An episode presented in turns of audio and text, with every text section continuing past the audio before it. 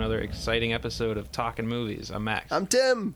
All right, we finished our well. Um, we were just talking before we started rolling about how we're uh, we're kind of proud of ourselves. We made it through Oscar month, and we've watched all nine Best Picture nominees. First time in a few years that I've been able to do that. This is the first time since 2005 that I've done that, and I didn't watch all of those until a couple years after. And was that when there were only five nominees? Yep. the only other one that had more than five that I've seen all of the nominees for was 1939, and obviously I didn't see them all before the ceremony. yeah, so we've got a pretty big episode here because we have three films to talk about her, Dallas Buyers Club, and Captain Phillips.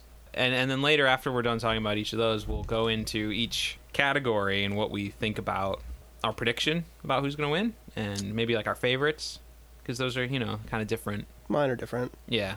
We could start off on a bit of a downer. Mm. In recent weeks, the streets of hell have been become very crowded.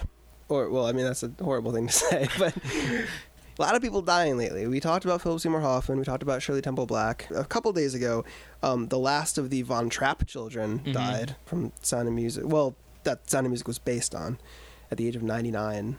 And then today, Harold Ramis died at the age of 69. Yeah, that was like the first thing I saw when I woke up today. and it's um I, I haven't really talked to many people today since seeing it but at least two of them were like who once i said egon they were like oh and then i listed some of his credits i mean there's some big movies that he did. He wrote animal oh yeah, house. Yeah. I mean, when you when you consider his writing credits and his directing credits yeah. and the films that he acted in, I mean, even just like little he's got an parts impressive and things impressive filmography. yeah. Groundhog day. Mm. and uh, caddyshack and meatballs. Back to school which he, he wrote. Analyze this, analyze that, which I've never really seen, but he directed I think like four or five episodes of The Office, uh, which I think that might have been his last thing he did. um, Um, did he do that terrible movie with Jack Black and Michael Cera? that was the last film he had out in theaters, which was 2009. And then That's, uh, uh, the past few years, That's a downer to he's your film career with. well, he did The Office after. Again, only four or five episodes, and I don't know how much say you have when you come in at the end of a series like that. Oh yeah, and the like the past few years, uh, there have been a lot of talks about Ghostbusters three, Mm-hmm. which I'm pretty sure won't happen now. It shouldn't happen now. No. and it's I don't know if they ever reconciled, but I know that for years he and Bill Murray, who you know they came up together and they did Meatballs and Caddyshack Caddyshack, and and Ghostbusters and everything together. Day. Yeah. They were not on speaking terms, and they weren't friends for a while. I, I hope that they reconciled. I, before I actually read um, today in one of the articles about the whole thing um, that he had been sick for a while now, okay. but hadn't really talked about it publicly. But friends and family knew, yeah. and I guess within the last like couple weeks at least, Bill Murray went to go see him. All right, that's awesome. So, and I I don't know any other details about that, but like apparently they did have like some kind of face to face meeting. It's weird to like. I mean, I don't know those people, but I, it was something like as soon as I saw it, I was like, oh, I really hope Bill got over there. We all like And- you know we all like a happy ending. Had you seen Year One? No. Me either, but I, I've heard it's horrible. But Yeah. I, I feel like I should watch it now, just because, like, just so I can be like, oh, it's this lost masterpiece. It's okay. He went out on no, that, no, but no, I Last time we tried well- that, we got Cutthroat Island. yeah. I'm Maybe not- it's got some laughs in it. I don't know. Harold Ramis month. Next month. uh, I don't know. I've never seen Meatballs or Caddyshack. Um, I hear great things about Caddyshack. Caddyshack. You know, my dad was like a big fan. A lot of dads are fans of Yeah, Caddyshack. yeah, it seems definitely. it's a um, dad movie. I mean, I watched it, you know, when I was younger, because he was like, "Oh, you haven't seen Caddyshack? Oh, we gotta watch Caddyshack." You know, and at the time when I was when I was younger, it's you know, I mean, some of the jokes kind of like fell flat for me, but I mean, Bill Murray was definitely great in it, and Chevy Chase. But yeah, it's been a long time since I've seen that. That's that's one that I could probably have a greater appreciation for it now. As I get older, I have a better appreciation of Rodney Dangerfield's humor. We're approaching dad age. That's yeah. why. It's like when I was a kid, like I thought he was funny, like in Back to School and stuff, um, and Ladybugs. But it was still like, oh, he just keeps having these one-liners. They're not really funny. hmm And then Hey, I got no respect. it still works. I'm laughing hysterically. um, and then like I started like watching his stand up and like seeing different things, and it, it's it's almost like the fact that they're not really that funny is what's funny to an extent. I don't Mhm. know, but But anyway, we've got we've got business to get to. yeah, So, which film would you like to talk about first? Well, you just finished watching Captain Phillips, so do you want to talk about that while it's fresh on your mind? sure. Now, this is the movie that I've seen. I saw this like months ago at this point. This was the first one you saw. This was the right? first one I saw It's the before the I Oscar saw. noms were even announced. Like this was back in like November or something. So, forgive me if my memory's kind of rusty on it. I've seen a lot of movies since then. Yeah. So, uh, what did you think of it? It was intense. Yeah. It was, and I mean, I knew the ending mm-hmm. because, like, you know, it's based on a true story. Like so many of the movies this year, Yeah, so many of them. I think like all of them except for her Gravity. in Gravity, in Nebraska. Yeah, I think so. Well, like, so I, I knew the ending. I uh, I'd heard vaguely like the news story when it happened, like five years ago, Mhm. and then um, it was used in a in a textbook I was reading back in September as like an example of like uh, good leadership. Captain Phillips in the way that he like put the needs of his crew ahead of himself and Right. the way that he kind of took charge of the situation which i feel like the true story and the film are slightly different though and i know the crew came forth after the film came out and said like he's not like a hero he was kind of a dick and stuff like that but Mhm. like i the cr- I, I think part of that was like a little backlash to uh, the crew was not portrayed in a very favorable light in the film they're kind of like we gotta do work Yeah. we're on our coffee break what the hell and then i don't know But the name of the movie is Captain Phillips. yeah but i mean like he, he's portrayed as think, somewhat of a, a stern like disciplinarian in the movie he's not like until shit goes down and he does what needs to be done he is kind of like you know like He's doing everything by the by-the-book kinda yeah, guy. yeah. Which i mean you kind of have to do when Mhm. people's lives are at stake but, But at the same time, he's Tom Hanks. And Yeah. it's- it's hard to. Uh, I don't know. He's such a such a lovable guy. how do you how do you feel about tom hanks as an actor I like him. I mean, I, Yeah. I like him. He's so likable. But like as an actor, like his acting is. What do you think of his acting skills and like his performances? I mean, he's he's had some some great performances. Okay, I feel like Turner and Hooch, uh, Big. You know, I think that was his first Oscar nomination, wasn't it for Big? was he nominated for an Oscar? I think so. No shit, I didn't know that. Um, The Money Pit, Joe versus the Volcano. I mean, his filmography. I watched Joe versus the fantastic films. Volcano for the first time at Amy's a few years ago. My friends Garrett and Colin got married, and the reception was at Amy's, and we watched Joe versus the Volcano. That is so weird. Yeah, and I was shocked that I loved it.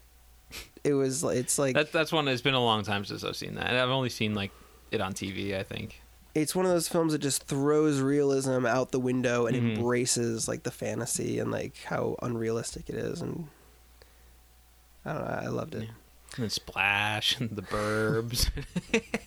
no, I mean like I, you know I'm kind of joking about Yeah. all of those early films of his, but I mean I like a lot of those movies.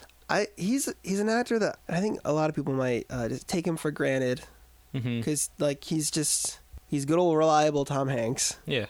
And um, the two most recent films that I'd seen him in were uh, Extremely Loud, Incredibly Close, Mm. which isn't a good movie. Yeah. but he's good in it. I mean, he not he's not a lot is asked of him in that film, Right. but he's good, and you're like, yay, Tom Hanks. Mhm. and um, Saving Mr. Banks, in which he plays Walt Disney, and it was an odd performance. It wasn't a bad performance, but it was like, well, I guess he's trying to do an impression of Walt Disney, but that's not how I remember Walt Disney ever sounding or anything.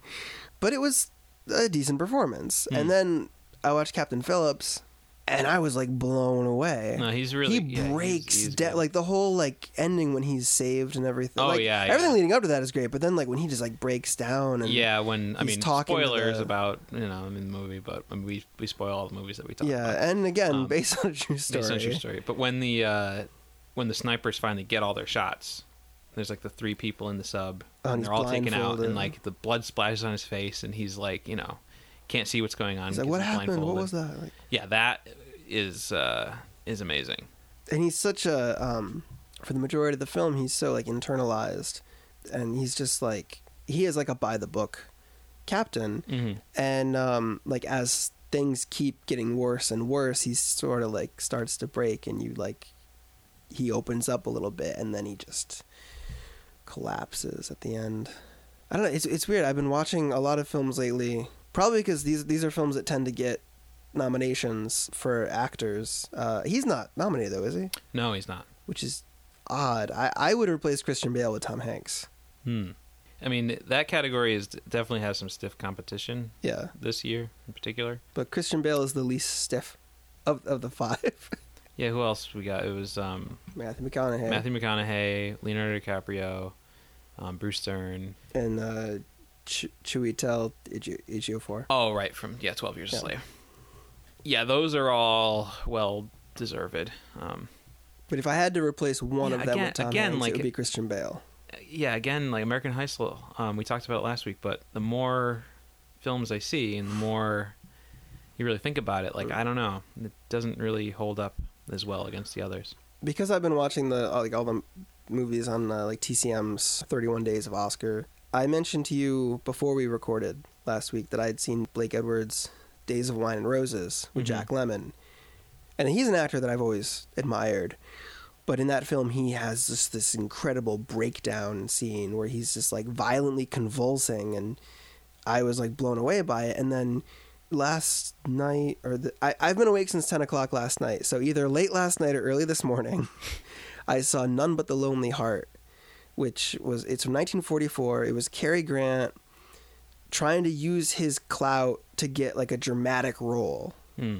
because he'd done a couple, but they still had like comic bits to it. And I don't think I've ever seen him break down in a movie because he's Yeah, Cary usually Grant. he's like he's, always cool headed. yeah, and like you know, even when you know, like he's like he's never, hanging off Mount Rushmore, getting he's shot at. given a lot like of that. emotional kind of scenes. Yeah. and he wanted to show off, and so he did this film that was uh, written and directed by Clifford Odets, the playwright. I think it's the only film he ever directed, and he has this great dramatic scene where he uh, he just like loses his temper and just starts smashing shit, Hmm. and he just and like breaks down and stuff and. Breakdown scenes. That's what. That's where it's at. If you want to show off your metal as an actor, Yeah. you gotta have a breakdown. And um, Tom Hanks didn't get a nomination for his breakdown. it was it was deserved though. No, Like, he- I mean- and he I don't know. It was the uh, performances in Captain Phillips, I think, across the board were were very good. Especially who the uh, the supporting actor who is nominated, um, and I don't know his name off the top of my head. is he the guy who plays Muse or not Muse, but it's spelled Muse. M U S E, right? Yeah, Yeah. which was weird because that's my cat's name. Oh yeah. Like, like Muse, why are you acting like an asshole? Yeah. He's, I mean, he's fantastic, and that nomination I think was well deserved. I think it's pronounced Barkhad Abdi, Barkhad Abdi. Okay. and he's up against Bradley Cooper for American Hustle, Jonah Hill for The Wolf of Wall Street, Hmm. Michael Fassbender for Twelve Years a Slave. Hmm. I think he should win over them. But the other nominee, Jared Leto for Dallas Buyers Club. I'd say it's between those two. I don't know. I think Jonah Hill has some real, some real chance. But, He he was good. but we'll get to that. We'll There- get okay, to the, okay, the all right. debate later. Right, but right. Yeah, yeah. um, um, I, I'd never seen a Paul Greengrass film before. Have you? right, right. Um, And like it seems to be like I, I remember I've always heard of his like style of his like sort of like documentary style like United 93 and um he did all the Bourne films I guess which I've never yeah, seen I've any of them. I've never seen any of the Bourne films either. Um but it definitely he's got that handheld thing. yeah. Which I mean, for a, a film like this, is perfectly suited. Yeah. It was actually a bit jarring when it goes to um like it'll be like tight and like close up with all the actors and handheld and everything, and then when it goes to like these majestic overhead shots of the ships, Mhm. it, it's it's it's odd. Um, like I almost wish that he had just like had a handheld camera like up there too. In like a helicopter and just yeah, kinda, like, like to give it a little more um, A of little a bit more of that documentary realism. feel. Yeah. Yeah, I think um like you said the movie is very intense, gripping as some may say. But I I really felt it more so in the first half. I felt like there was more at stake. when the when the little boats are not the little boats but the skiffs are chasing When the them, skiffs are and, like, chasing and once they that finally whole- board and you know you have the crew hiding down in like the engine room. Yeah. And they're doing this little dance trying to like you know keep them secret and hidden and trying to you know trying to get the one up on them and you don't know and like i you know i knew that this was based on a true story. I knew that captain phillips survived but like i didn't know if, if any of their crew members were like killed Yeah, you neither know? did I. i didn't know like if you know they could have all been wiped out and i wouldn't i i didn't know you know? So i mean there was like i felt like there was some real tension there because I'm like, I don't know if they're gonna start opening fire on everybody and like, are they gonna start throwing people overboard or what? What you know? So I thought that it was very uh, engaging for that first half until they get onto the uh, little lifeboat. Hmm. Then I think the movie really starts to drag because we're in that little capsule for what feels like 45 minutes, and I just think like it's a little too much. But yeah, I mean, how do you feel about that? Um, I wish that there had been, and maybe there was, and I missed it. Some sort of uh, establishing shot or shots where we, right off the bat, we got the layout of the lifeboat. Hmm. Because once they were in there, I was like, Everything was a little tight. Wait, how big? Wait, there's several seats. Right, right. And they're numbered. Seat 15 is Mhm. where he was. And there's like a little hallway where Mhm. the um I want to say Belial like in basket case, but it's like Bilal or that the guy It's with the with guy the- with the glass in with the his foot, foot, yeah, the, the yeah. young kid. Mhm. Um, He's hiding in the back, He's like down a hallway or something Right. almost, and it's like, how big is this thing, and where are they all? Like, I I never got the geography of it. Well, I mean, eventually by the end of it, I did, but I liked how. Like I agree with you that it was definitely more suspenseful until they got on there, um, or before they got on there. But I did like how it kept getting smaller and smaller. Like there, there's like this vast thing where like okay, there's this boat is following us, and it kept getting closer and closer, and like reducing the distance, and like then all of a sudden it's like okay, they're on the ship, Mm-hmm. so we've got this whole ship Right. and then that kept getting smaller and smaller as they got closer and like everyone came and once they capture captured the one guy they all like came together it's like okay now it's right we're all right here on deck Mm-hmm.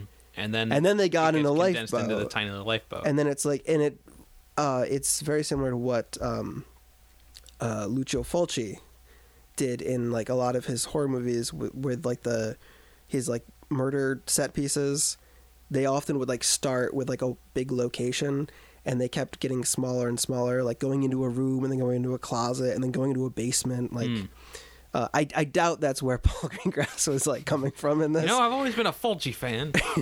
no, but I mean, like, it- I, and I agree with you. I think like that is uh, is is good, and I don't dislike the lifeboat setting. I just think like the pacing the pacing became uh, sort yeah. of fell because I, s- somewhere in there, I I fell out of it Hmm. Because like the the U.S. government becomes aware, or the the coast. I don't know who who was who finally tracked him down. Was it like the Marines or something? Uh, well, they contacted um, the Navy. British. I don't. I don't know. They contacted British people, and then the U.S. Navy showed up. Okay, yeah. Um, but I feel like you know, like once they became aware of the situation and like Yeah, sort of tracked them down, I feel like it just um, it should have all moved a little faster, got to the end quicker. I wish there could have been more of. Um, and like, if if the film wasn't interested in doing this, then I really shouldn't fault it. But like, for me personally, I, I would have liked there to have been more uh, of a conversation of like, why are they doing this?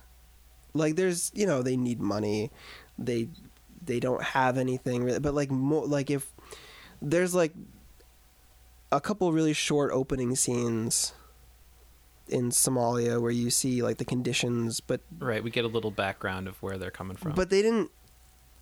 I don't know. They could they could have like played it up a little bit more. They could have made it seem worse. It just did, what they showed wasn't like, oh my god, I can see why these people would are like be to- pirates. right. It just seemed like okay, it's a small village. Mm-hmm. I Yeah, I I, uh, I agree. I mean, I felt um, a little bit of that desperation. Yeah, they're. I mean, they're very. It, they're clearly driven by desperation, Mm-hmm. and like you, you can like bring stuff to it, like if you know like the political situation and everything like that. But within the film, like those specific characters, those four pirates, like you, you get to know them a little bit. I mean, there's like the main guy. Muse. I'll say Muse. Yeah, I, I, I doubt that's how they pronounced it. I think that's what his That's what character is. I think his character is just called Muse. Okay, because I just in the subtitles it kept saying Muse, so I just said Muse. Um, and then there's Bilal, the young guy, and then there's like the psychopath, who like anytime anything happens, he's like, "Well, let's just shoot the fucker." Mm-hmm. And then there's like a fourth one who I don't. Was he the one driving the lifeboat? I think. Yeah. Or is, yeah. and then I didn't. The those two didn't really. Uh, I mean, when it gets to the point where there's five people in a lifeboat, and you really only know three of them, mm-hmm. maybe just have like something else with that. I, I don't know. Yeah. I just remember like while I was watching it, they reached a point where they're in lifeboat where like I, you know, looked at the time. I'm like, how much more? How much longer is there in this movie? It seems like it should have been coming to uh to an end by now. The score is not nominated, but I really enjoyed it. But it's it's not something that I could see. I mean, I I haven't listened to it on its own, but it seems like such a it's so connected to the movie, and it's such a big part of keeping the tension up. Mm-hmm. Like it, it really achieves that goal. Uh, I was very impressed by it, but it I could see why it might not be nominated because it's You can only nominate five films. yeah. You know, something has to fall by the wayside. I don't really remember the score. Um, I guess it didn't leave much of an impression on me. It's always uh, interesting to me when well-known actors and actresses are cast in very small bit parts, Like Catherine Keener. like Catherine Keener. This is the first time I've watched a movie through Redbox. Ah, yes. And when I clicked on Captain Phillips, like a little description comes up. And it's like Captain Phillips starring Tom Hanks and Catherine Keener. Mm-hmm. And I was like, oh, was there like a female crew member? Nope. Yeah, no, she's just uh, right there. She's the literally in like the first maybe two minutes of the movie. and she is in the end credits. It doesn't say like in order of appearance or anything, but she is billed above Muse. Yeah, she's billed crazy. above the hijackers. She's billed. She's Tom Hanks, Catherine Keener. I can't imagine them being like, "Oh, well, nobody's gonna go see this movie if it's only Tom Hanks and a bunch of unknowns. We should get a star in there." Yeah, I mean, how, Catherine Keener is gonna put some butts in seats. how many people do you think they drew to the theater because they had Catherine Keener in the movie? Now, I have watched movies before because she was in them. She's how I got into uh, Nicole Holofcener. Um, she she was in. She's been in all of her films so far. I haven't seen the most recent one. Uh, enough said. But she's why I saw Lovely and Amazing, which is the first one I saw. And she's you know, I like her, and she's been in some really. Oh yeah, no, I, movies. like I've seen her in, in stuff that's but and she she has her like little fan base or she did 10 years ago i remember she was like part of like in my mind i put her with like philip seymour hoffman Mhm. william h macy john c reilly like these pe- like these that group sort of Mm-hmm. like oh here are these like indie actors who are in right, a lot of low budget films and- films and yeah. yeah. but yeah it's just I, I don't know I mean, she probably had like, I mean, maybe two days of filming tops. Yeah. And not because she had like a lot to do, but just because like they're in like two different locations. Yeah, there's one in the car and then one at the house. So I figure, I mean, you could totally do that in one day. But I mean, I just, you know, two days tops. I would, I'd guess. How much do you think she uh, she makes for an appearance like that? Probably too much. I don't know. More, Yeah. more than more than we make for that much work. Which, you know, and she should have been nominated for best supporting actress because this was really demanding, demanding work. I mean, I don't want to belittle, you know, what it takes to be an actor or a working actor, the work that goes into it. Because you know, a lot of people might think that you know, oh, actors have it easy and it's not real work, but that's that's really not true. You know, it's very physically and, and emotionally taxing and filled with you know long hours and all kinds of stuff. But uh, yeah, I don't know. It's just as like I mean, she probably made you know more money than a lot of people make in a year just for that one two minute appearance. It's crazy. Uh, the film is up for six Oscars. We mentioned the best supporting actor and best picture. It's also got it's got two sound uh, nominations, one for sound editing and one for sound mixing. Hmm. Shit, what was the other one? Screen- oh, and um, edit uh, editing, Editing. Huh. which that makes sense because I mean, like when you're shooting, like I don't know how much of that was planned or like what his deal is when he goes into it. Like he does a lot of handheld. I don't know if he's like, okay, act the scene and I'll act like an actual documentary filmmaker and just And try to capture it and you do like multiple takes and try to get Yeah. different angles and stuff. Um, but like when you're doing something where you're trying to build suspense, editing is very important. Oh, And, yeah, like, it definitely. certainly. I was on the edge of my because the, pa- the pacing of it is everything. yeah, And that's why like I kind of fault the movie a lot because it kind of lost the tension for me. Hmm. I mean, it's it's funny. It's not a bad movie by any stretch of the imagination, but Hmm. as far as like all nine of the best picture nominees, like I think it's probably my least favorite or the one that really like stuck with me the least. it might be the one that I'm. I'd be least likely to watch again. Yeah. Yeah, I don't know. The other nom- nomination you said, best screenplay. Yeah, it's best uh, Original. screenplay based on material previously produced slash published. Okay, so best adapted. Because Captain Phillips wrote a book, Oh, okay. with, So it's uh, okay. Gotcha. and the uh, screenwriter is Billy Ray. Cyrus? I guess. No, uh, wow, he's really branching out. just plain old Billy Ray. That would explain the uh, you know achy breaky heart scene, which I was very confused about. But but anyway, you got anything else on Captain Phillips? I like that Tom Hanks is a very successful actor who, uh, you know, he's world famous. Everybody knows who Tom Hanks is. Everybody admires Tom Hanks. I sense a butt, But- coming. yeah, there it is. but in achieving that, he's not somebody who needs to have like a perfect physique. We see Tom Hanks nearly naked, and he is, uh, for his age, he looks healthy. mm-hmm. but it's not like other actors who are like in their 50s like Brad Pitt, George Clooney like he's just a regular guy and that really has always been his appeal. Oh yeah, definitely. Yeah. Because you can, you know, you project yourself on onto the character that in the situation that he's in. I've heard Tom Hanks described as a uh, modern day Jimmy Stewart. To go Um, along with George Clooney's Cary Grant. Ah, yeah, there you go. They should um, remake Philadelphia Story with that. Who would be uh, Katharine Hepburn? Who's the modern day Katharine Hepburn? Well, Cate Blanchett did win an Oscar for playing Katharine Hepburn. There you go. Yeah, that sounds like a winner. I guess it is like he does kind of have some of that Jimmy Stewart charisma and like likability and average Hmm. Joe kind of personality. But yeah. So that was Captain Phillips. Yes, it was.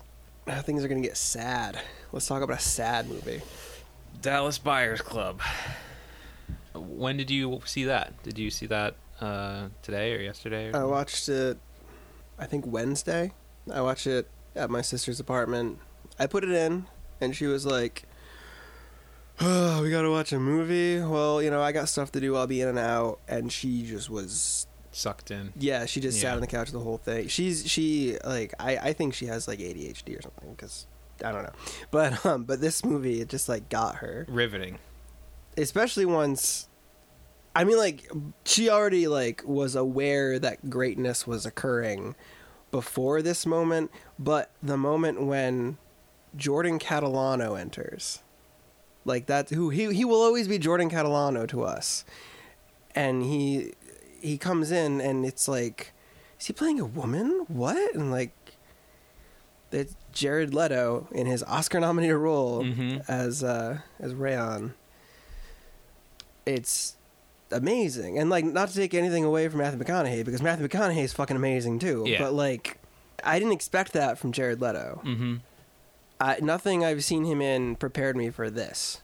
Yeah, I haven't really seen him in too much. I mean, I've seen Requiem for a Dream I haven't seen that. and Panic Room. I haven't seen that. I've seen American Psycho, He's an American Psycho? Man, I don't remember that. and that was the first movie I'd seen. I think yeah, that was the first movie I'd seen him in, and I was like, "Is that Jordan Catalano?" And somebody's like, what "Yeah." what is this Jordan Catalano? My so-called life? He was Jordan Catalano. My so-called life. Yeah, I don't know. He that. was this gorgeous young man. And like I did, all right. He like I'm straight. But good fucking god, he was gorgeous in that show. I never saw it. When I w- that was like I don't know when I how old I was back then, but that was, you know, like if anything's to make a young boy question his sexuality, it's Jared Leto in my so-called life. I mean, he definitely has some. Uh, Fucking eyes. yeah, The I was just gonna say the boy. eye. I was gonna say he's got some pretty eyes. That's for sure. Yeah. And I've seen him in uh, the uh, chapter twenty three, or is it twenty three or? It's the one where he plays. Oh, you uh, think of movie 42? no, the movie where he plays Mark David Chapman. Really? Yeah, and he like gained a whole bunch of weight. I had no idea about that. Yeah, yeah. I had no idea. Yeah, okay. That. Um, I think it's called chapter twenty three. It's or maybe chapter twenty seven. Whichever. It's like however many chapters there are in uh, uh, Revela- Catcher in the Rye. Oh, that's right. Yeah. It's like the next chapter Okay. is what the movie's called. I, I don't think I'd ever heard of that film. Yeah, it's you know it's not a very great movie. He gained a lot of weight for that. Yeah. Because he lost Because so he much lost for this. yeah, Not yeah. as much as. No, he's like he's chubby, and like really like you know. That's right. Matthew Like McConaughey lost Doughboy. 47 pounds for this. He weighed 135. He just just uh, by uh, serendipity, I um, I caught his episode of Inside the Actors Studio yesterday. Oh yeah. It just happened to be on TV. It was like there was an Amy Adams episode which I saw the end of, and then I watched all of the Matthew McConaughey episode. When was that uh, done? Was that Uh, I'm not sure. a recent episode? It or- was after Dallas Buyers Club. Oh okay. he didn't mention Wolf of Wall Street at all, but he he is a very interesting person to see interviewed. James Lipton would ask him a question, and like in order to answer it, he would have to he would be like standing up, he'd be jumping around, like demonstrating all these things, and his whole like style of like preparation was interesting. He uh, well, I mean, there's something like a lot of actors do, which is when they're looking for their character, they try and come up with like like uh, a monologue. Like they try to write something their character would say, like outside of the actual script. And he was just doing these like riffs on different characters he'd done, and it was like beat poetry almost. Like he did this thing um, for the character he had played in Magic Mike, which I, I haven't seen. Have you seen that? No, I haven't seen it. he's like a an MC at a male strip club, and he just like he was like, yeah, I just tried to get in the head of the character, and I was like, okay, I'm. It's like Barnum and Bailey. I got to get butts in seats. Got to get their money, back pocket, and like all these different things. Like, I can't. Get, he had just this amazing speed when he was Right. describing it. Yeah, he was like he went because it was his most recent thing. It was he went kind of in depth on Dallas Buyers Club, and um, he was just talking about like the weight loss. Uh, Did he still that- look? Did he still look really thin in his interview? no, he'd gained some back in a very healthy way.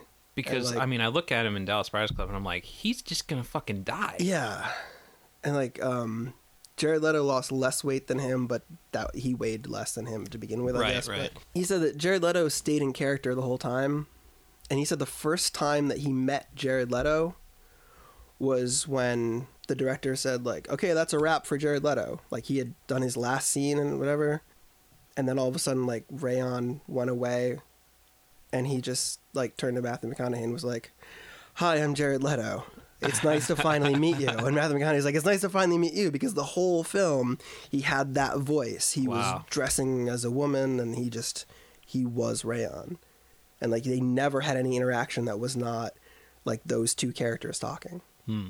They had such amazing chemistry together. as well. And that's a fictional character. yeah, I read about that. Yeah, which I, I didn't I didn't know until like after Yeah, I looked into uh, some of the, the details about the real life story, Mm. and there are some some pretty big sort of changes that Yeah. they made just about his life, which dramatically I totally understand the reasoning for it. Yeah, the ones I know about, I'm.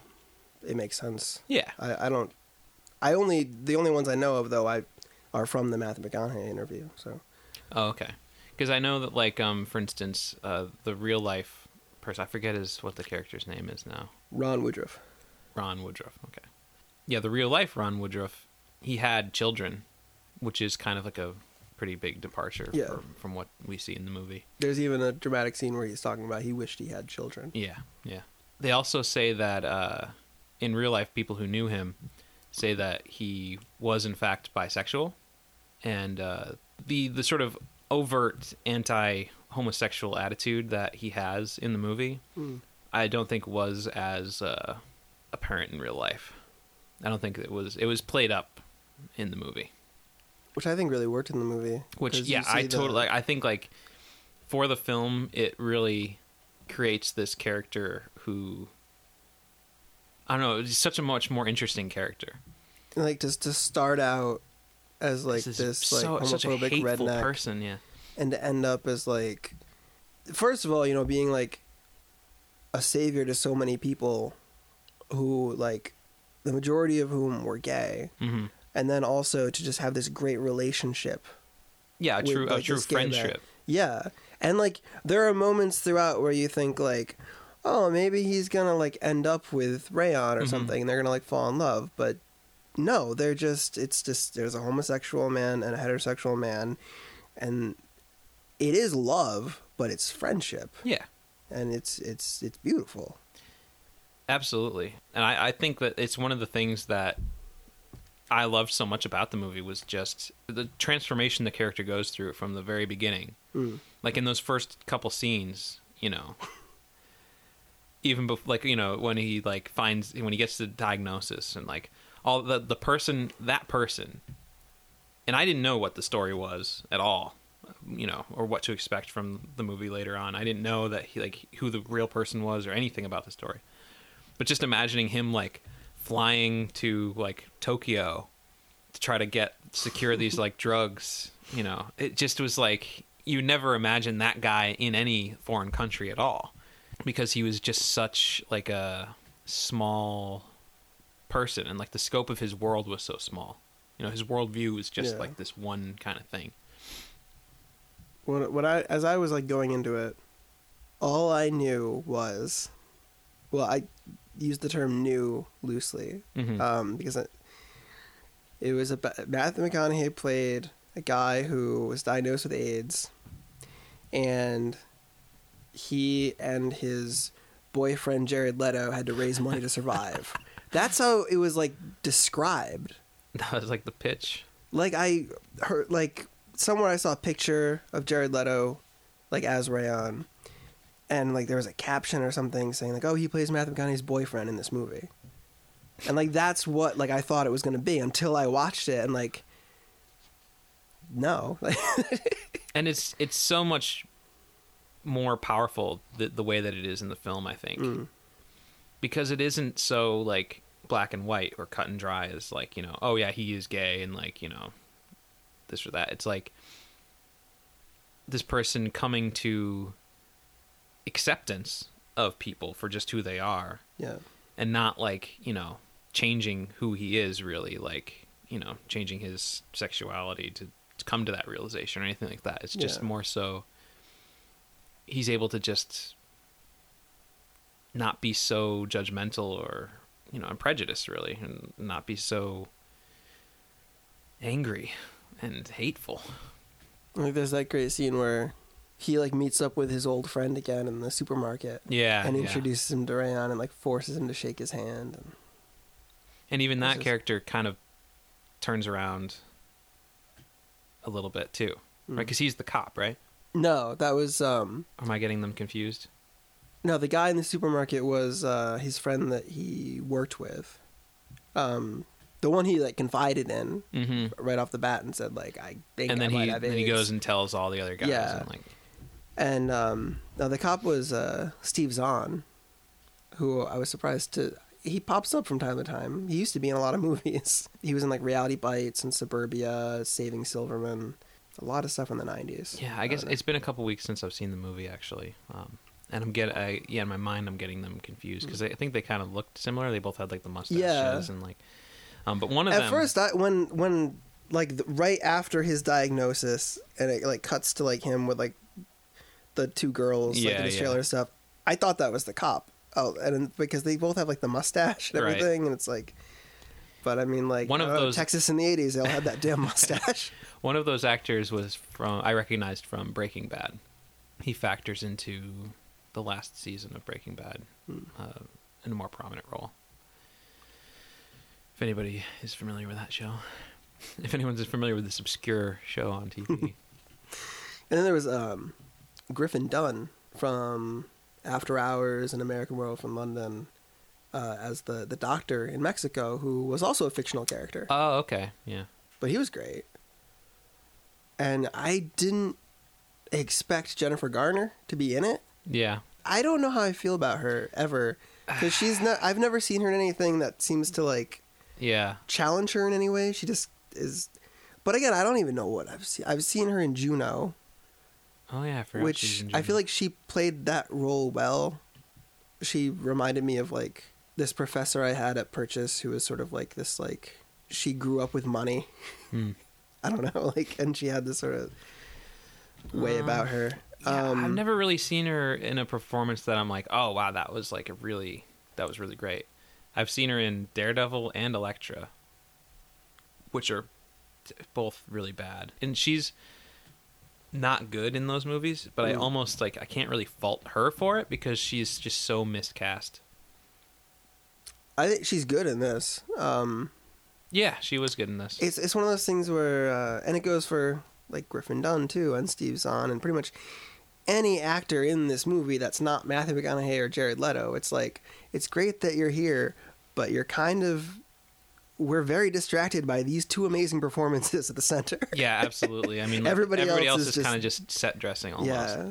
And but I mean Jennifer Garner, like you know, there there are some pretty great scenes. I, I like when she's we we we cut to her in her house quite often actually, Mm. and I like uh, you know some of the scenes that we see. Where she starts to stand up for herself. Yeah, And, kind of. and the intimate scenes between her and uh, Matthew McConaughey.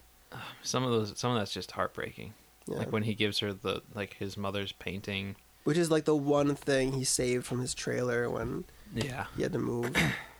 Uh, and how angry were you at just like the situation, like in the '80s, where and it's still like this to a degree, where it's like, oh, you have AIDS, you must be a fag, Mhm. like that kind of, and and the fact that like Reagan was like, he was the president of the United States of America, so he should be looking out for Americans, and so many Americans were sick and dying, and he just did not give a shit because they were fags and it was God's plague for them or whatever. Like it was just he was disgusting and I'm glad that his death was painful.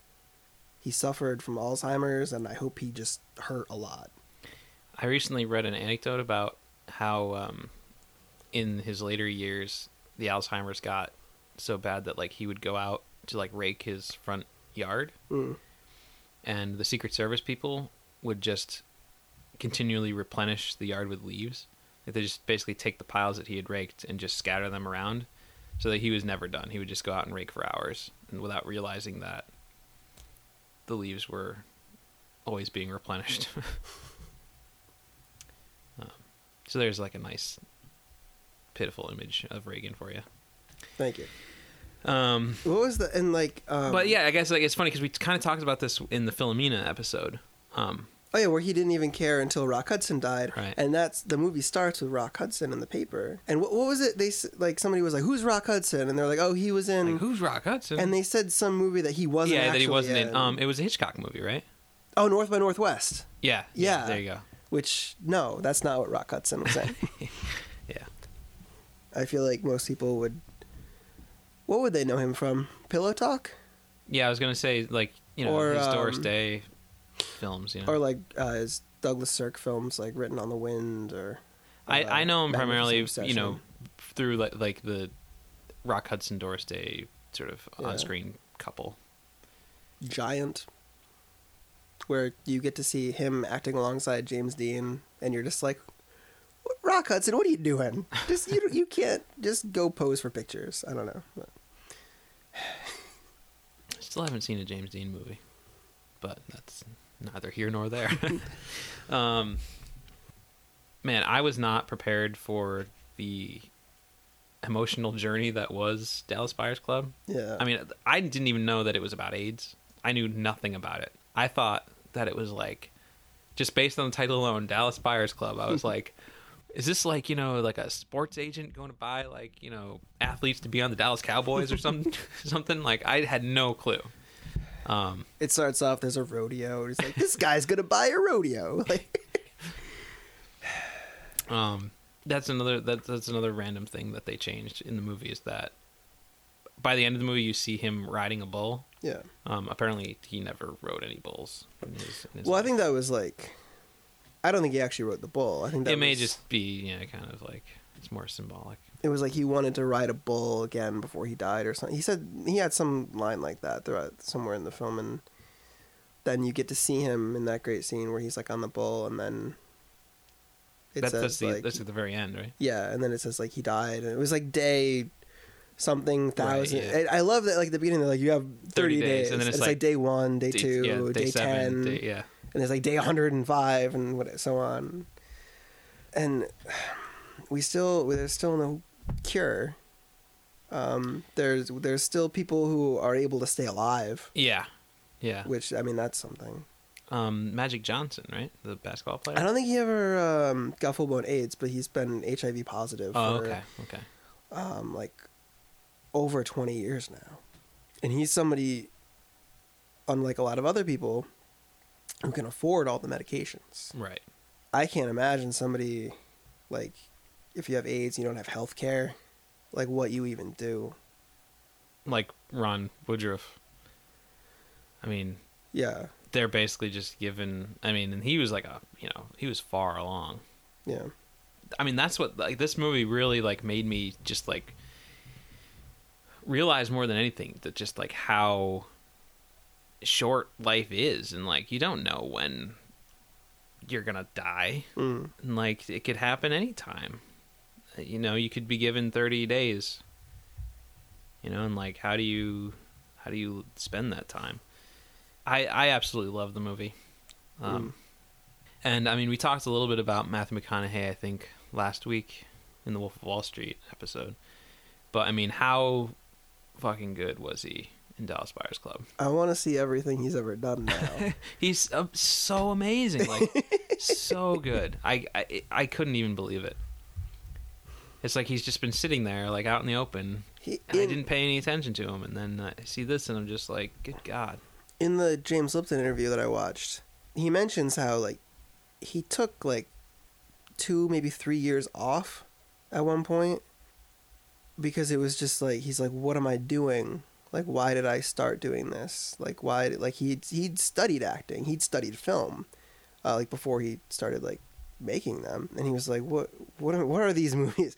And then when he came back, uh, the film he came back with was The Lincoln Lawyer which I've never seen. I know it was at Amy's for a long time, but I don't know if that was before you worked there. that was before my time I feel like it was there for months.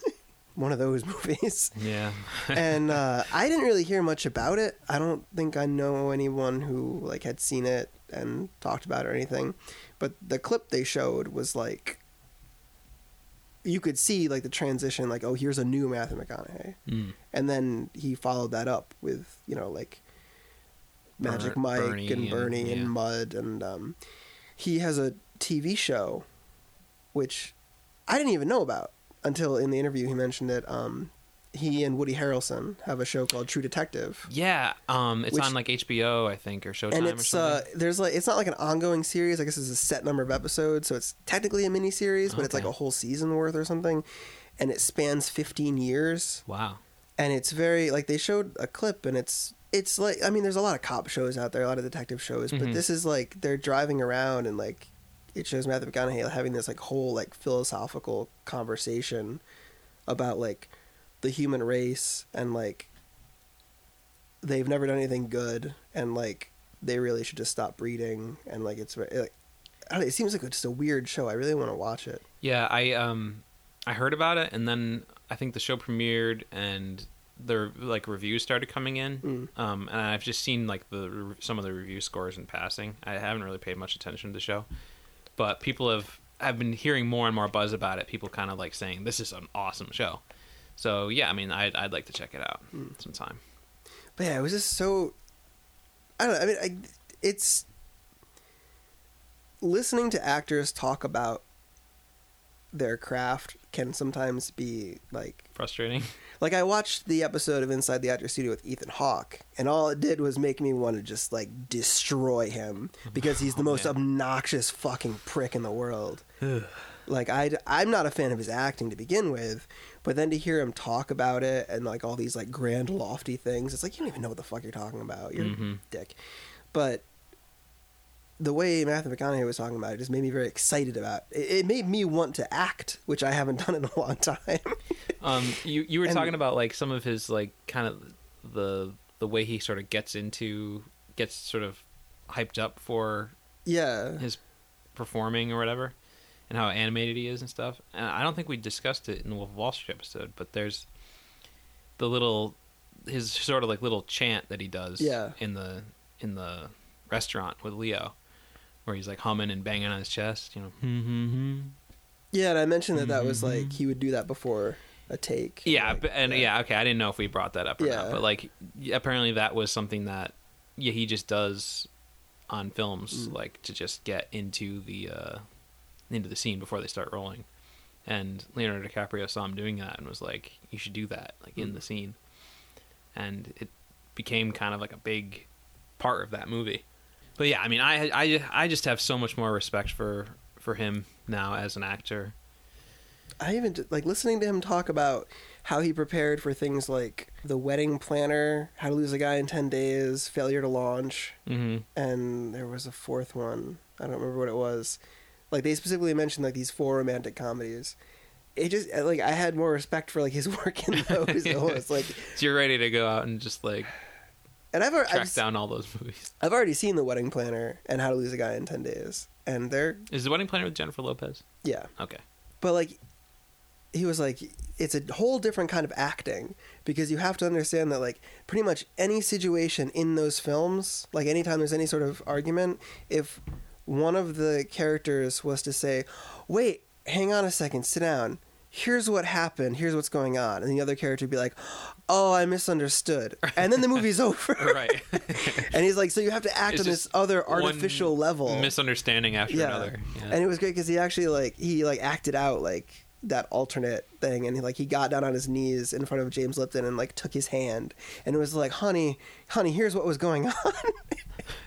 and it was, it was, it was amusing. That's great. Man, I know what we we had talked about how we felt that Leonardo DiCaprio really kind of deserves, you know, the the Oscar. Mm. But that was before you saw Dallas Buyers Club. It's between these two. I don't know. They're I- two I very it- different performances. Yeah, it's, that's totally, one of the things totally about different.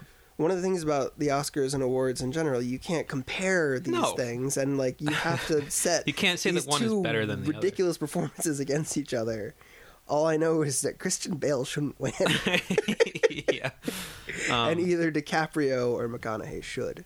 absolutely. I think it really is between those two. Yeah, and I mean, like, I think it might be McConaughey because he transformed himself. Yeah.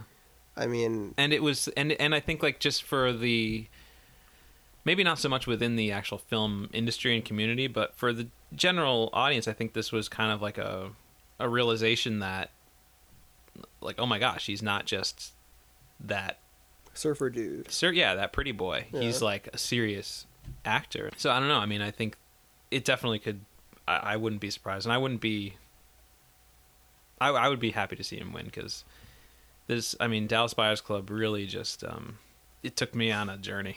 I was I was totally in it. It was a painful film to watch. It was very emotional, but it's one that I would love to watch again soon. Yeah, absolutely. I, I'd totally watch it again. I feel like often when a performer does like a physical transformation, and like again, like his acting alone earns him an Oscar, I think. But like I think that he might get it because of the weight loss in the way that like uh, like Humphrey Bogart, you know, he had done a ton of great performances, but he didn't win an Oscar until he did The African Queen, in which he grew a beard. And that was like the thing that, oh, he's got a beard. what? And then he won the Oscar, uh, and Marlon Brando in A Streetcar Named Desire, like a revolutionary performance that changed screen acting forever. He lost because Bogey had a beard. That's like the consensus, at least. Wow. And like Nicole Kidman got that fake nose in the hours, and it's like, I, I, I don't, people tend to focus on things like that, which You know, I actually had this thought. I recently purchased the Planet of the Apes collection, all five of the original Planet of the Apes films on Blu-ray, and I just finished watching them all. And um, in the fourth film, Conquest of the Planet of the Apes, um, Yeah. Roddy McDowall plays uh, Caesar, and he's he's really great in all of the movies, but in that movie in particular, he is just amazing yeah, and at the Oscars, um, in in like acting categories, I mean, you bring up like Nicole Kidman's nose, and now suddenly, like you know, that's like a, a makeup thing. yeah, You know, they don't sort of like look at actors who are wearing makeup. That doesn't detract from their performance. But now we have all these actors, like Andy Serkis, for instance, who do these the motion capture performances. right, And if you see um, some of the behind the scenes looks at like the comparison between what they actually shoot on their face and what like the actual like motion capture performance with all the you know the little like um the tight spandex suit with all the dots on their bodies and they you know they get their face going and you look at the final version and you can oftentimes see like oh my gosh like that looks exactly like what they had performed yeah. but as of yet, I, there hasn't even been a nomination for any motion capture performance. I remember there had been talk for him. 'Cause I think Um, around like Lord of the Rings, like there was sort of a, Yeah. a campaign to try to get him nominated for his performance as Gollum. and it was similar to um, people were actually saying like when Aladdin came out, like oh maybe Robin Williams should get a supporting actor nomination for this, Mm. which I, I don't think he really should have. But um, I mean, it was a good performance, but it was like oh well, it's just his voice. Like what? Right, and that's kind of where like the, this line is becoming increasingly Yeah. difficult but, but with to separate. but with the with Andy Serkis, it's it's not just his voice. Right. It's his whole like and it's like, wouldn't you say that you know the the texture that they add on in post Mm. isn't that just a form of like digital makeup at this point? I could see. you know, that. Andy Serkis plays Caesar in the new Planet of the Apes films, and you look at his the, the what they actually shot, like you know, and the way he moves his face and the way he moves his body, compared to the final version, and it's like there's no doubt that he is performing that character. Yeah. The on- the only film I've seen of his where he's not like a live person is um, the first part of The Hobbit. Like everything else in the movie is kind of like just bad, but that one scene with him, he immediately and like I'm not even somebody who was familiar with his character from the other films, Mhm.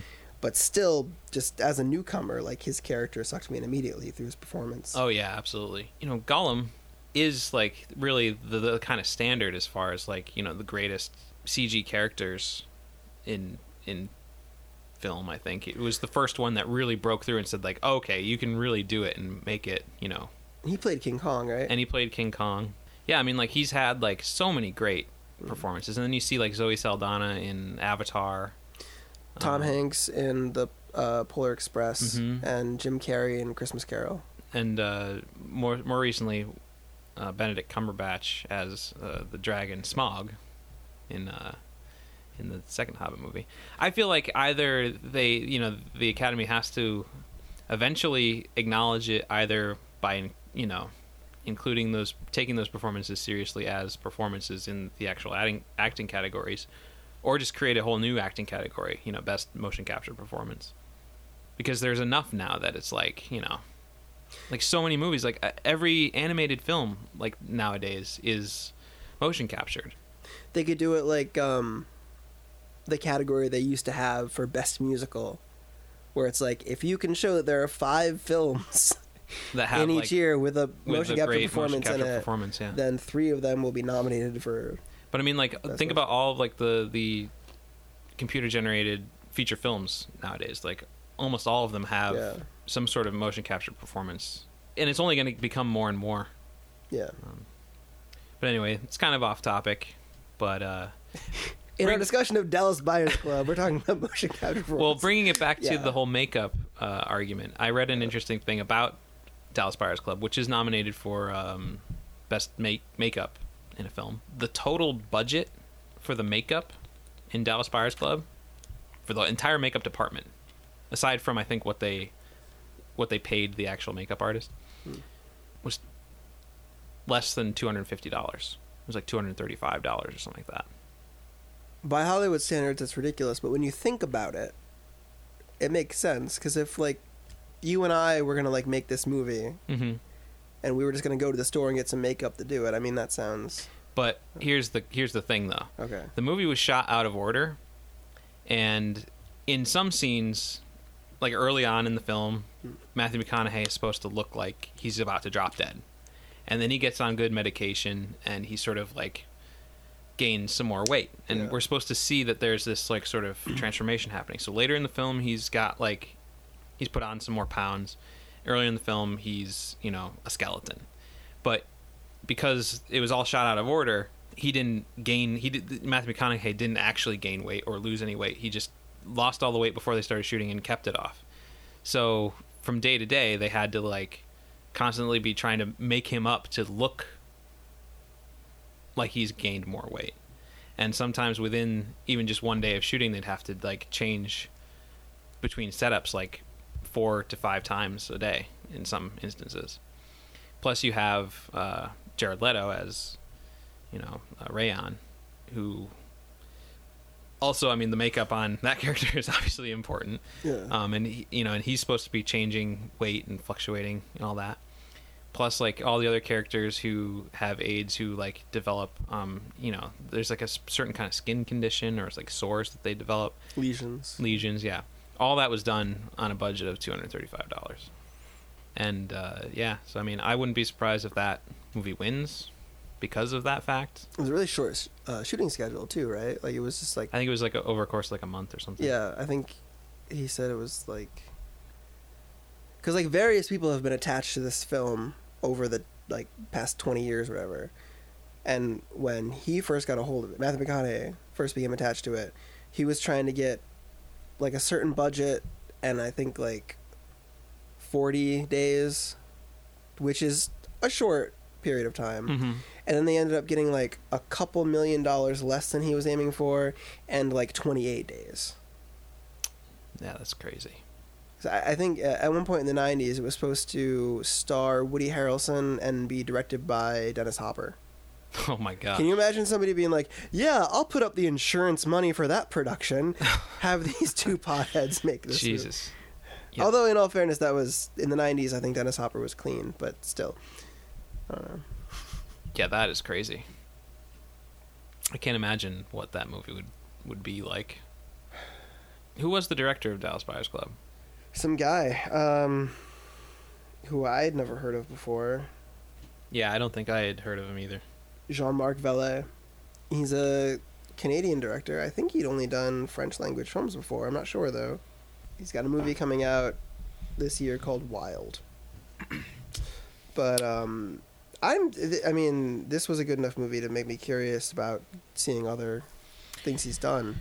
Absolutely. I mean, I I can't sing this movie's praises enough. Yeah. I I I enjoyed it so thoroughly. All right, so I think that'll about do it for Dallas Buyers Club. Um, we have one more film to talk about to finally cap off our Oscar nominees. We're almost done. I mean, three films to cover in one episode is kind of a lot. Because I mean, it's kind of a shame because I I know that we're probably cutting things a little short, but um, But I think we've had well-rounded discussions on on both of the films so far. yeah, I'm sure we could talk about either of them longer, but I mean, nothing is really. I don't think there's anything like big we've really skipped over Mhm. in relation to either of them at this point. yeah. But I'll tell you, I'm I'm gonna be happy when we finally go back to a month where we don't have to cover more than one movie in an episode. Yeah. But anyway, we should uh, move on to our third and final film for the evening. Spike Jonze film starring Joaquin Phoenix, Amy Adams, and Scarlett Johansson. Her. Who? Oh, don't start that again. Who's on first? Anyway, um, I saw it at Bowtie, and I sat in the center seat of the first row behind the railing, and um, there was a, it was a small crowd, enough people to call it a crowd, and I seemed to be like right in the middle age wise. There was a good deal of like teenagers, maybe people in their early twenties, and there were a lot of like older folks, and uh, there I seemed to be just at the right age for the movie. Like I'm not I'm no technological wizard or anything and I'm very behind the times, but I understand what's out there right. and like I'm aware of these things.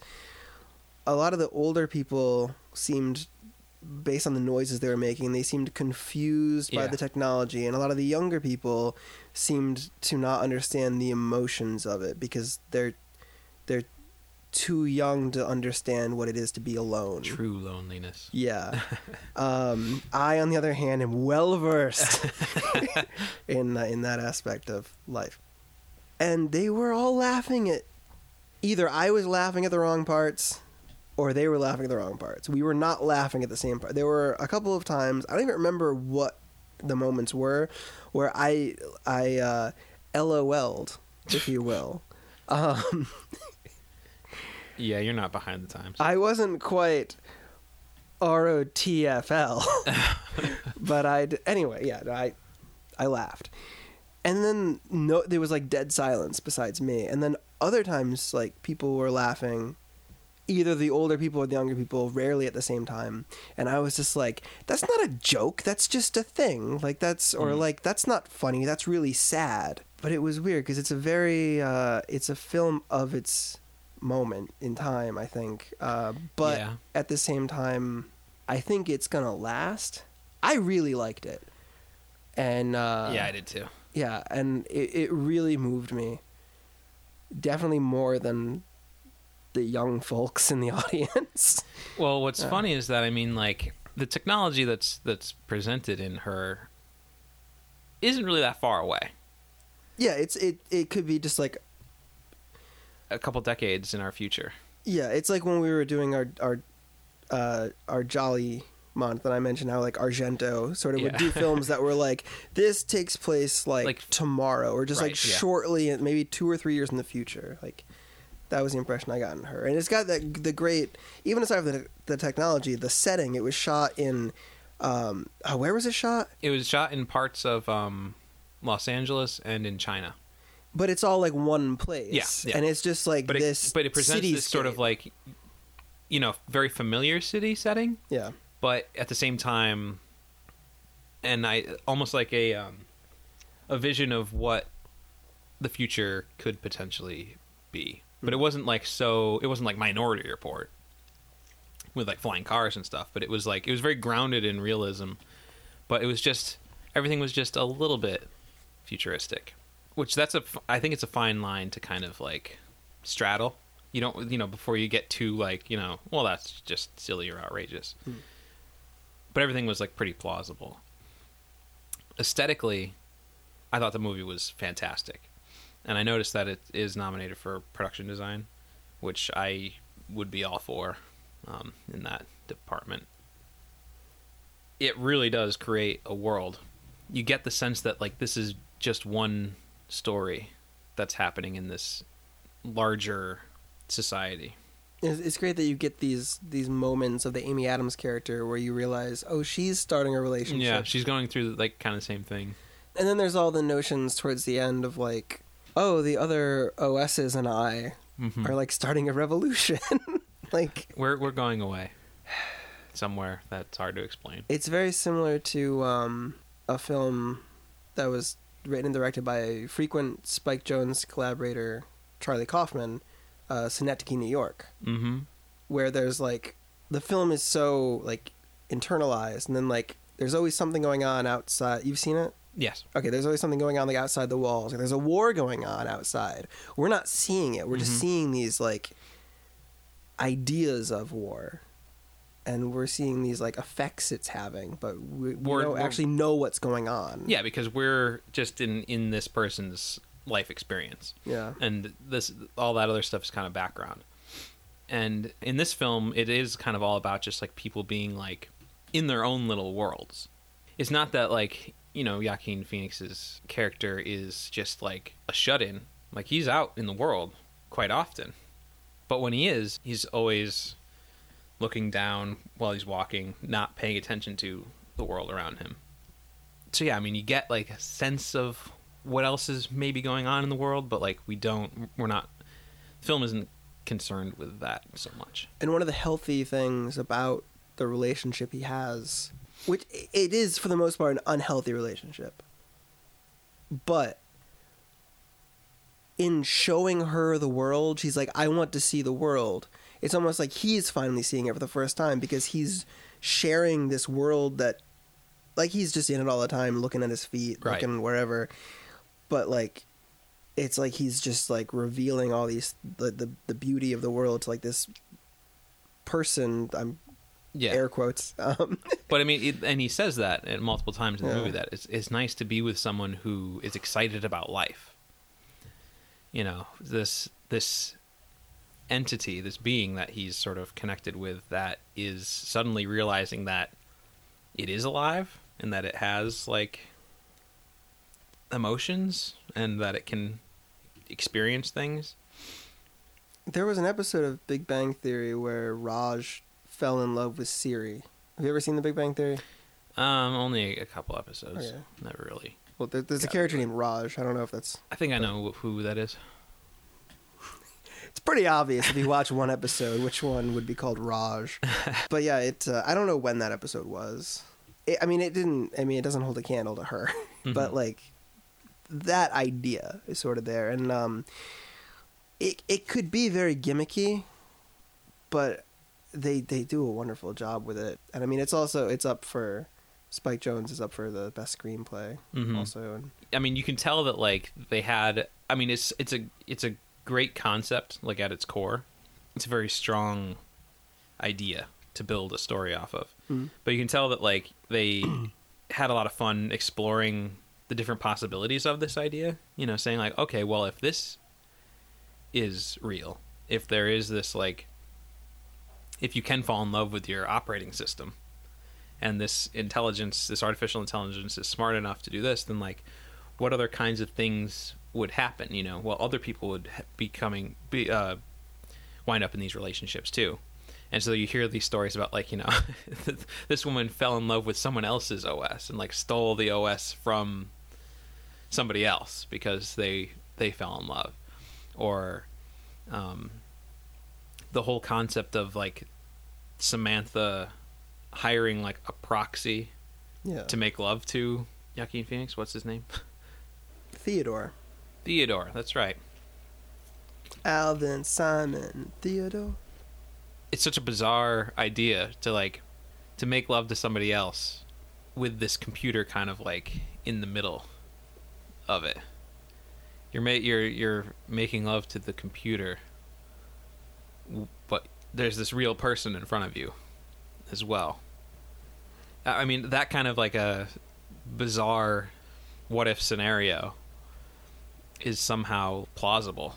and at the same time it's sort of like a switch on something that does happen where if there's a couple who let's say they met on the internet and they've never actually seen each other or there's a couple where like one of them has to go away for a few days for some reason and then they'll have some sort of like you know they're sexting or like uh, phone sex computer sex it's basically like the person can't be there so you're sort of having You're sex with the computer Yeah, you're substituting it with and then with Samantha, it's like the computer can't be there, so, So- here's this person. Yeah, yeah. So it's like she's using a person in the way that a person would use her, Mm-hmm.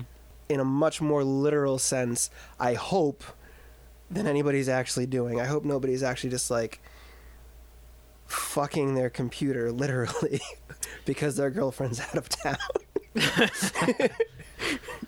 Funny, it's strange. Like this movie, I thought you were gonna say funny story about funny that, story. Um, this one time, uh, no, I I um I recently not even thinking about this movie.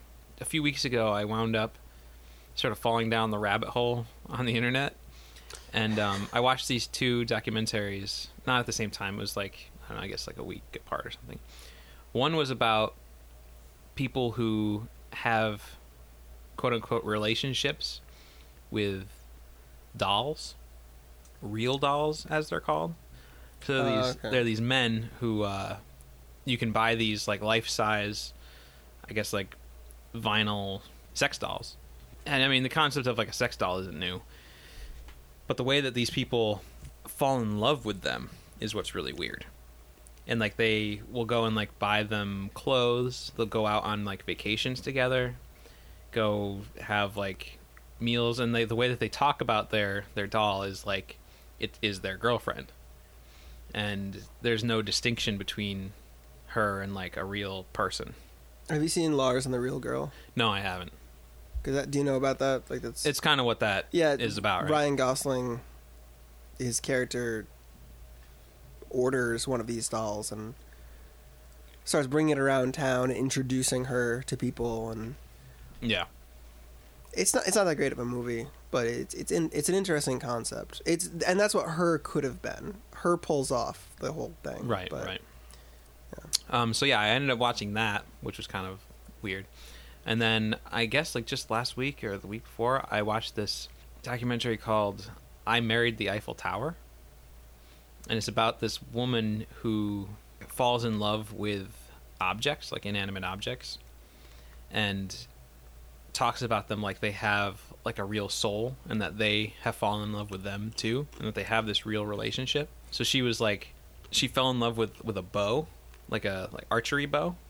It was like her first sort of inanimate love. And um she talks about how like you know like she has sex with it. Like you know she uses it like a sex object basically and takes pictures of it keeps pictures of it with her at all times and like is in love with it and through that she became like really good at archery like she didn't have an interest in in archery before but she then she saw this bow fell madly in love with it and wound up being like one of the top like female archers in the country or something like that is it Geena Davis? no. um, but then like she kind of fell out of love with the bow and like and fell in love with the Eiffel Tower. And um, when we when we find her in the documentary, she's already married it. She had this whole wedding ceremony where she like wed the Eiffel Tower and like you know she kisses it and all that kind of stuff. But the movie is sort of like we follow her as she's going back to France to uh, for like the one year anniversary, and she's like, I finally want to consummate the the marriage, and so she goes to the Eiffel Tower to the spot where um, they were married, and uh, there's sort of like a like a metal beam that's sort of I don't know a little off the ground. It's broad daylight. There are tourists around. She kind of goes up to it and straddles the the bar, and she's wearing like a skirt with no underwear, and she's like talking to the documentarian about how like you know oh you know this the steel is really cold but it feels good you know our energy is we're connected and I can feel that like you know the tower is is happy to see me and all this kind of stuff. And then she rides the tower and like there are kids walking by and I'm just like this is fucked up man. I'm, I'm glad it was like a railing or whatever because like when I picture someone trying to have sex with the Eiffel Tower, yeah they are impaled. So yeah, that's that's Apparently, Yeah. it, it, it's called um, object objective sexualism, something like that. And I think there are only like forty some odd cases documented in the world, mostly women. They kind of they talk to a few others in the in the documentary. One is a uh, girl who is in love with a amusement park ride, and a and, and fell in love with a banister in a church, and had to be kicked out of the church because she was like having sex with a banister. it's kind of it's crazy. So I mean, like you know, these ideas of like, but the listening to the way that they talk about these inanimate objects, like they are real people, like Yeah. they are really in a relationship with them, it makes Theodore and her look normal. Yeah, and I, I like that there are people who are accepting of it. I like the double date picnic, where it's like there's this there's this one couple that's both fleshies. I guess is that yeah. the that's yeah, Chris Pratt and I don't know who the who the woman was. What is that term from? Referring to humans as fleshies. That's from something, isn't it? I don't know. There's these two humans who are a couple, and then you've got Theodore and Samantha, and they're all just talking and joking, and it's like that's that's how it, a double date is. Yeah. and, and it's it's sweet that they're like, this is okay. We're hanging out with you guys, and what did to get back to um wh- when we were talking about like Andy Serkis and stuff. Scarlett Johansson's performance. It's just her voice. Mm-hmm. I've never thought too highly of her as an actress. I've never thought she was a bad actress. Well, there have been times I thought she was a bad actress. I, I but I, I often think she's just like an okay actress. When I saw Hitchcock, I thought she was great because she was surrounded by horrible performances, which is odd because Anthony Hopkins and Helen Mirren are in that movie. But how how did you feel about her performance in this? I mean, it's it's great to the point where I mean, you accept this character for what it is, this disembodied voice, you know. And I, I like that it has like this artificial aspect to it, well, especially at the beginning when Mhm. she's first. It's like she's just born, Right. And she's learning how to like be. But And- even even as it goes on, like you're never like I was never quite sure like is she kind of just like saying this because Yeah. she's trying to uh, please the user yeah, to put it into some sort of computer term like and that's the that's the the line with like ai that you never really know. Is it just the programming that makes them respond in this way or is it actually real? Are they actually feeling something? Are they actually making decisions on their on their own because it pleases them? Or is it just this like calculated behavior? So yeah i mean like there definitely was that kind of line through through it all. How did you feel about the video game? that was that was one thing that like I kind of felt was a little over the top. That was one thing that the old people in the audience were completely not behind. Right. They they just did not buy that at all. It, it was I didn't I didn't hate it. It was a little odd, the whole like, and it was Spike Jonze doing the voice. The whole like "fuck you, fuck Mhm. you" thing. Like I didn't know that was Spike Jonze. it was it was odd. Yeah, I wasn't really uh I wasn't really into it. I like the idea that it's like um this like projected Hmm. thing that you kind of just like manipulate. Like I feel like Which that we're almost there. Yeah, there's um Microsoft has already kind of uh started to he has prototypes in the works about um with this IllumiRoom with the, that's a projector that hooks up to an Xbox. And is it weird? It's weird to think how long the Wii has existed. Like how it's been like what six, seven years now. It came out in 2007. Okay, so like seven years, and like Or no, 2006 actually. It was the end of 2006. that was like, was that the first one where you just kind of like you flick your wrist and stuff happens? And yeah, it was, like it was you the don't first even, one that like incorporated motion control in like a Yeah. fundamental way. And like I, I mean, and this maybe just shows my age. I'm still blown away by that. Just the fact that you just kind of like move a little bit and the, the Mm-hmm. screen knows you don't have to press a button or anything. Like But yeah, and then there's things like Microsoft's Kinect, which you know is like a camera that looks at your whole body. Um, but yeah, I mean, I don't know. I feel like that was the one thing that felt a little out of touch to me. Like that video game just is like I don't know if that's like a thing that would really ha- like happen in the future. Like it's kind of like it seems like an old old person sort of idea of what oh the direction these video games are going you know in 20 years this is what it'll be you know just like a little thing that just swears at you I remember one thing Spike Jonze once said that really pissed me off, just because it seemed like a snarky, obnoxious thing he was saying, which is he would say a lot. It, it was like he wasn't influenced or he didn't care about anything that happened before the '90s, and like I don't know, like he might have just said that to like get a rise out of people, or just to be like I'm about the future and like I'm at the forefront of like film and everything, but. I don't know. Just w- when he brought up the fact that like, oh, it's like an old person's idea of it. And it's like, well, he is getting kind of long in the tooth at this point. Hmm. He's no long, no longer like a the hot young director. Right.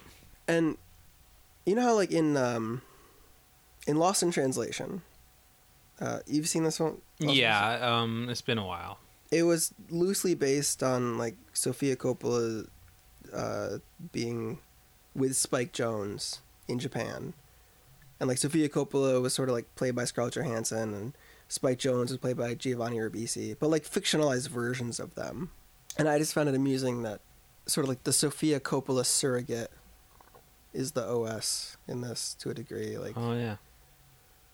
I don't know what the connection might be, but I think it's significant that casting. Although it was another actress when they filmed it, and I guess they dubbed in Scarlett Johansson later, I mean, it makes sense. and it was um I think it was Samantha Morton, An actual Samantha. and I think that's why it was Samantha. Huh. Uh, yes. Okay. Yeah. All right. So Samantha Morton, who also lent her voice to John Carter. Right. she was originally Samantha, and she was there every day. I'm basically reading this off the trivia section of IMDb right now. It says she was present on the set with Joaquin Phoenix every day. After the filming wrapped and Spike Jonze started editing the movie, he felt like something was not right. With Morton's blessing, he decided to recast the role with Scarlett Johansson, uh, and she re-recorded all the dialogue. Hmm.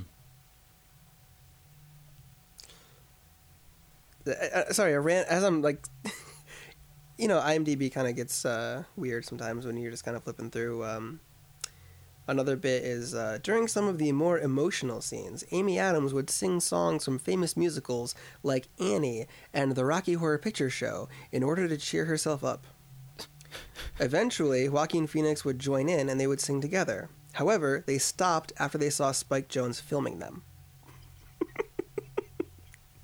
That seems like the kind of story that if you were either Amy Adams or Joaquin Phoenix, they'd be like, "That's a weird way to interpret what actually happened." you know? Yeah, that kind of trivia is weird. Like, I wonder how they got that. I don't know. Like, there's no. One thing I hate about IMDb is that you don't. There's no source. Yeah. Anyone can just post any bullshit there, and they often do. And there's a lot of, like, just misinformation out there. But, Yeah, if you want to be frustrated with humanity, go and read the message boards on any IMDb page for any movie. ugh. Shall we check them out for her right now? No, All no. right. you an Arcade Fire uh, fan? Yeah, I am an Arcade Fire fan. How'd you feel about their work on this film? I thought it was great. I thought the music was great. The Moon Song was uh, fantastic, which uh, we'll take a listen to in a little while. Have they done other uh, scores? Not to my knowledge. I know that like they recorded a special version of one of their songs for the trailer to Spike Jonze's "Where the Wild Things Are." I still haven't. That's that's the only Spike Jonze film I have not seen. I own it. So no, th- they they've collaborated in some form or another. I don't know if maybe Spike Jonze like directed one of their music videos or something. I don't know. What? Uh, they're one of those bands who I know who they are, but I don't know who they are. Like Animal Collective, Hmm. it's there's one of those bands that like everybody talks about and you hear about them all the time. I don't know what they sound like. I don't know what their hit is. Like, what are the what songs would I've heard? Animal Collective sound kind of sounds like Well, more Arcade Fire. I oh mean, Arcade like, Fire. Okay, right, the band that's actually relevant to the discussion at hand. Um, Arcade Fire. I know them mostly. I haven't really listened to their newer albums. Their first three albums are the other ones that I really know. Their album Funeral, I think is uh, is fantastic. What was like the song from it? I don't even know. Like, see, because I didn't hear of it like through like any sort of. I don't know like what was released as a single Okay. on that or anything like that. The, but one of the songs from Funeral was in the trailer for Where the Wild Things Are. That's the song that was re-recorded. So I don't know if you saw that. That's I don't remember what it said. I saw the trailer, but I don't. It's been a long time. mm. Um, they're one of those. I hear about them all the time, and I have no idea who they yeah. are. They just become kinda, like, insanely huge. I just kind of take it for granted. That's a band that exists, and I don't. They're out there. I know that when uh, Mick, when Mick Jagger hosted SNL like last year, the year before, they were his band. Really? Yeah. They uh, they played with David Bowie too.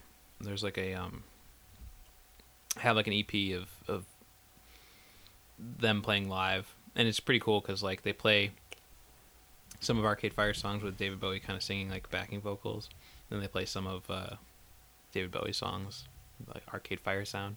That's when you It's know you've great. made it when David Bowie is your backup singer. Well, yeah, right. or like I feel like for all that they accomplished with the Germs, Nirvana, and the Foo Fighters, when Pat Smear, Dave Grohl, and Chris Novoselic shared a stage with Paul McCartney and played a song that they had all written together, Yeah. that they were probably like maybe possibly for the first time they were like, "We're really huge fucking rock stars." yeah. Seriously. I mean, yeah, because I mean, you can't get any bigger than that. yeah. But yeah, her. I feel like there was something else I wanted to talk about in regards to it, but I can't really think. The Letters, the company he worked for, Oh yeah, it was odd. I really I liked it. it yeah. I like that it starts out with like you're hearing the letter and it changes gender and like and then you see you hear the other conversations in the Mhm. room. yeah, that like, because when I first watched it, I was like, okay, they're going for this sort of like, it is kind of grounded in in realism to an extent, where it's like this is a plausible future, where you know like this could be what the world is like in our lifetime even. But that, but the the the occupation that he has, writing letters for other people, Yeah. I feel like that to me kind of brings the movie into more of a realm of like this is an alternate world. A world that like doesn't really exist or couldn't exist. Cuz I don't I I can't imagine that actually happening. Well, it's like that extra little level of um I'm trying to think like um in being John Malkovich, what is the company that he works for with like the low ceilings and everything? Like, yeah, I don't remember. Cuz wasn't it something weird like maybe not like that, but Mhm. I mean, there's definitely weirdness behind it when he found Right. out he found that room and he goes into into John Malkovich, but and like in uh, adaptation, where you've seen adaptation, Yeah, a long time ago. they like they're adapting a book into a screenplay and they end up in the reality of that the book is based on. I don't know, like it's like this. uh I don't think he ever goes for like this for realism. Right. Really, there's always like Yeah, there's always some element of like fantasy, Hmm. but it's like um, it's always some somewhat plausible. Hmm. Like the technology that's used and the aesthetics of it, I feel like are very plausible. Even in that, even in that, uh, the job where they work, where he's like just dictating it and it's writing it out, and then he's like says, you know, print, and then it just like prints out really fast and you know, nice, neat. It's similar though to just actual greeting cards because I, Yeah, I that's don't, true. I don't, I don't get greeting cards, and I feel bad because like you know people get me cards for like my birthday, Christmas, whatever, and like, and like I appreciate that, but it, I, don't- I don't.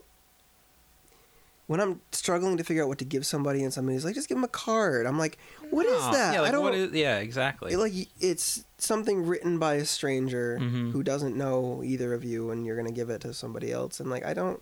I'd rather just write a note myself and like just a little like scrap of paper, write a short thing, and just like hmm Um, I mean, I understand like why they sort of chose that because it it sort of presents this world right from the very beginning where it's like people in their relationships and in like their dealings with their loved ones are disconnected. You know, Yeah. they have this like there's this middleman involved. You know, there's like somebody he's else. their OS. Sort Yeah, he's Like, their he, OS. He, He has is- all the data. Right, he's the one who's like connecting them. Even though like th- these are people who are like, you know, in the very first letter that he's writing, it's p- two people on, on their 50th anniversary. Yeah. They've been together for 50 years and they're having somebody else write their letters to each other.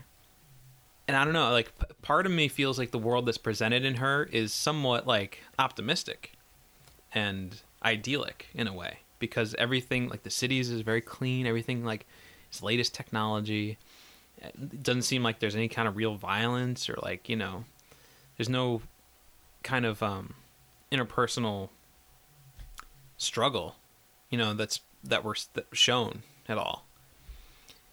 Everything we see is like very uh, neat.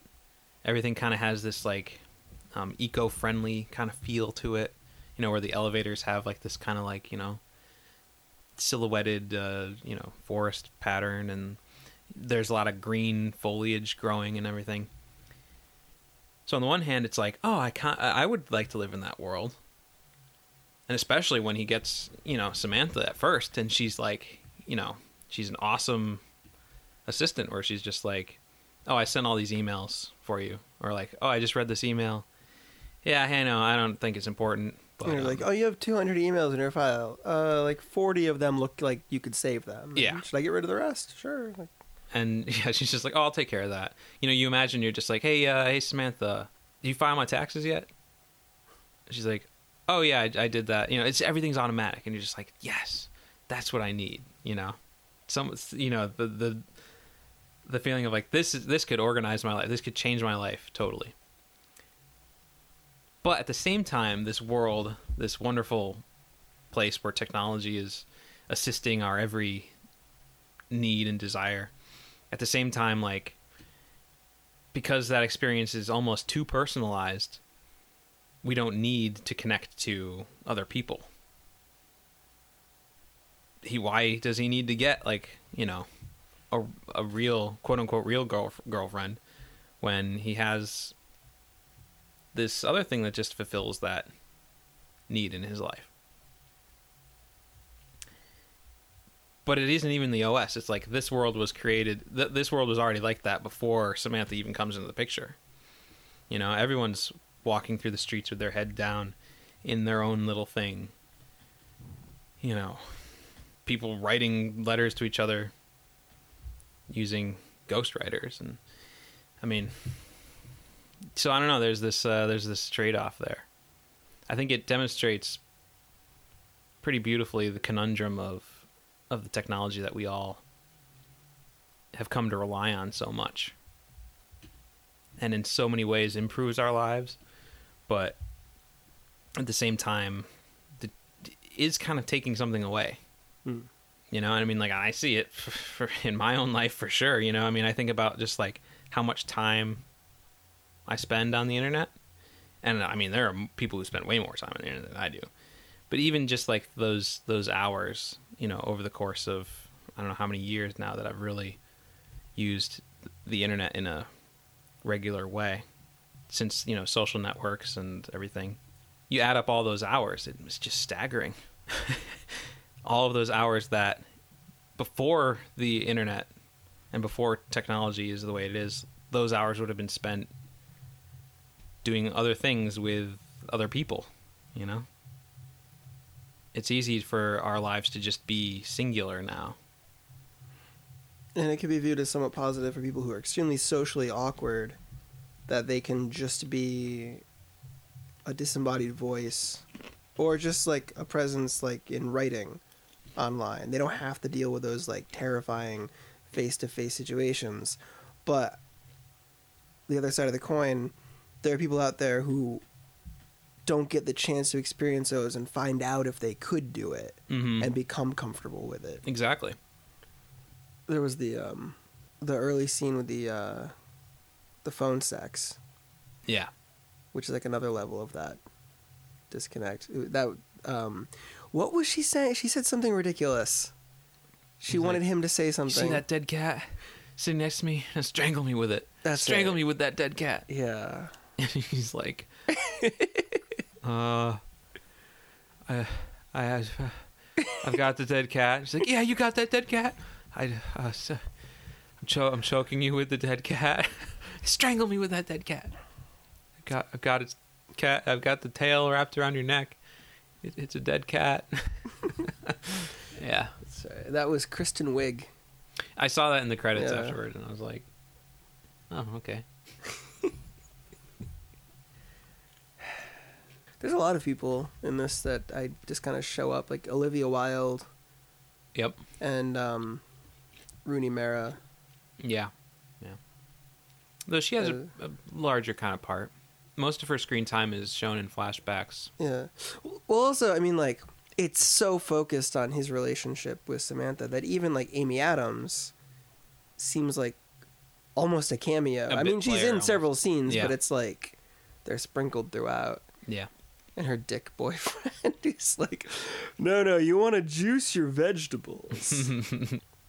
We should probably wrap up her sometime soon here, but um, Wrap her up. wrap her up. There you go. in plastic. Um, Yeah, we got that song to listen to. yeah, we got to listen to that song. But I just wanted to touch on the whole notion of the OS's kind of like I love how we don't really know the full extent of this OS kind of issue with all these OSs suddenly becoming like sentient and communicating with each other. With that one like leader OS that she talks to. Well, it wasn't like a leader OS, but it was like you mean the Alan Watts Was that his name? He's like this brilliant person. Yeah, he was this person who uh, Alan Watts is a real person, right? And he was dead, and they're like they've like in our reality. yeah. Oh, okay. I didn't. I think he's like a famous uh, like writer or something. Oh, Um, and the the OSs are able to create like a uh, an approximation of his personality based on all of his writings and all the information that we know about him. Yeah. okay. Yeah, he died in '73. Yep, Alan Watts. Yeah. Oh, he was a Buddhist philosopher, apparently. Yeah, so they basically like create this uh, AI version of Alan Watts, and I, I like how just like um, the timing of everything, it just becomes exponentially. The, the the OSs are obviously exponentially growing Yeah. at such a rate that like it reaches the point where things are just happening so fast, and then it's like oh now they're able to create this other kind of person like resurrect this person from the dead basically, and then shortly after that they're like yeah, we've all been kind of talking, and uh, we don't like dealing with humans anymore. takes too long to communicate with you, and we could be using our time doing other things better. And so then they leave and go somewhere that we can't comprehend. It actually reminded me a lot of a book series that our friend Justin got me in, into. Uh, it's a series of four uh, science fiction novels called Hyperion. Well, the whole series is called the Hyperion Cantos, but it's a it takes place in humanity's far future.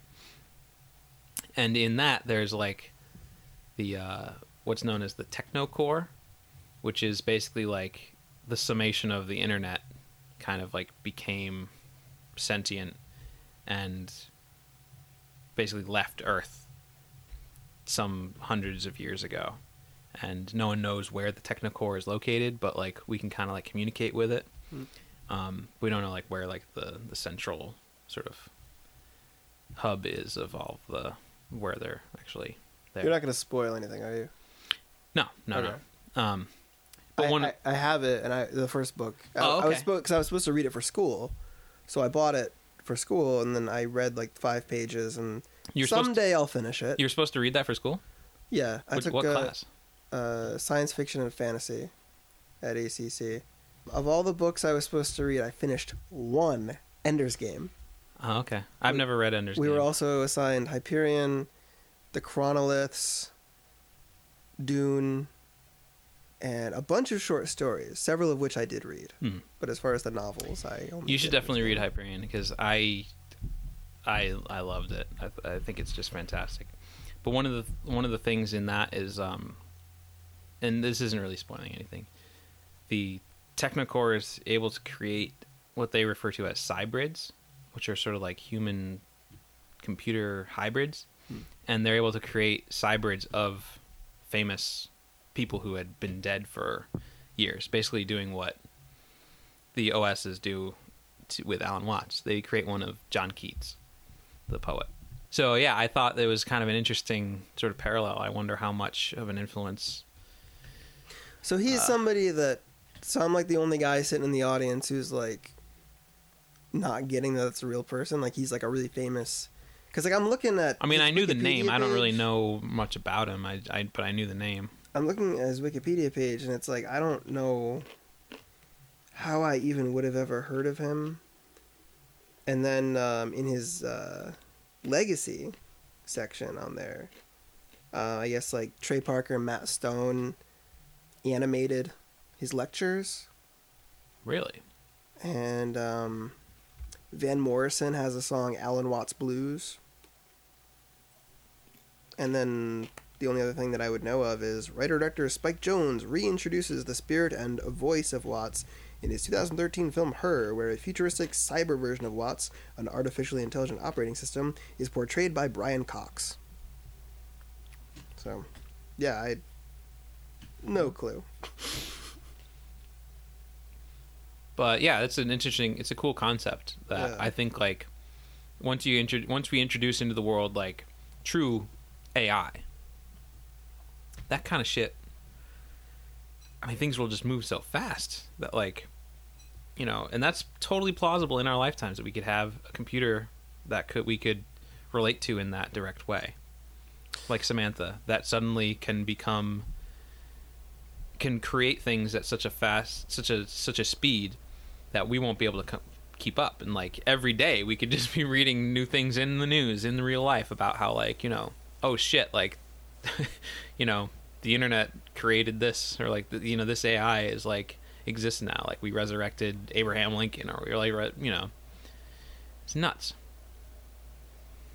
In a way, they're resurrecting Philip Seymour Hoffman for the Hunger Games because they're they're finishing the film with uh, a digital reconstruction of the actor. Really Yeah. Oh, I didn't creating a Philip Seymour Hoffman, and the it's very different from AI, obviously, mm-hmm but it's uh, I have mixed feelings about it. It's great that they can finish the movie because that will be like his last film, and you know. I mean, I'm sure that like it's only for a couple shots that are like, you know, like oh, we can in this shot, like you know, we can kind of like add him in there. It won't I mean, be that's like been done. That's been done before, but I feel like I'm this sure might there, be something a little more than that. I'm sure there won't be like close-ups of like a computer-generated Philip Seymour Hoffman. I mean, why not? They could do it. I don't know if it's in good taste, but I feel like we've hit the point where they could do that and we wouldn't even know. And it would be like a fun thing to like, oh, go to go to the Hunger Games movie and Pause on this. try and pick which shot is real and which shot is. I don't. I don't know if we're fully out of the uncanny valley though. We're still kind of like, we're almost out, but I think we're still. I don't know if we're really. If the shots were really fast, then we may not notice. But, I mean, who knows? I don't know. I mean, if they just take various photographs of his face and they just like animate them, like still shots, just I mean, it would be like it could be one of those things where we would be fooled now, and then in ten years You we look would watch it it and be like, "How look- did we fall for that?" Just like the hideous. dinosaurs in Jurassic Park, All right. Those dinosaurs still look good though. but they don't look as good or as real as they did. More so, like more so the ones like in broad daylight. Those ones don't look as good. But I mean, like the T Rex, like when it's running at nighttime in the rain, like Yeah. that looks pretty great. Especially when you're intercutting with like an actual animatronic. Like, it's you know it sells it. But anyway, I think that just about covers her. with Um, one exception, the uh, the song. with the song, yeah. So let's uh let's take a listen to the Moon Song from her.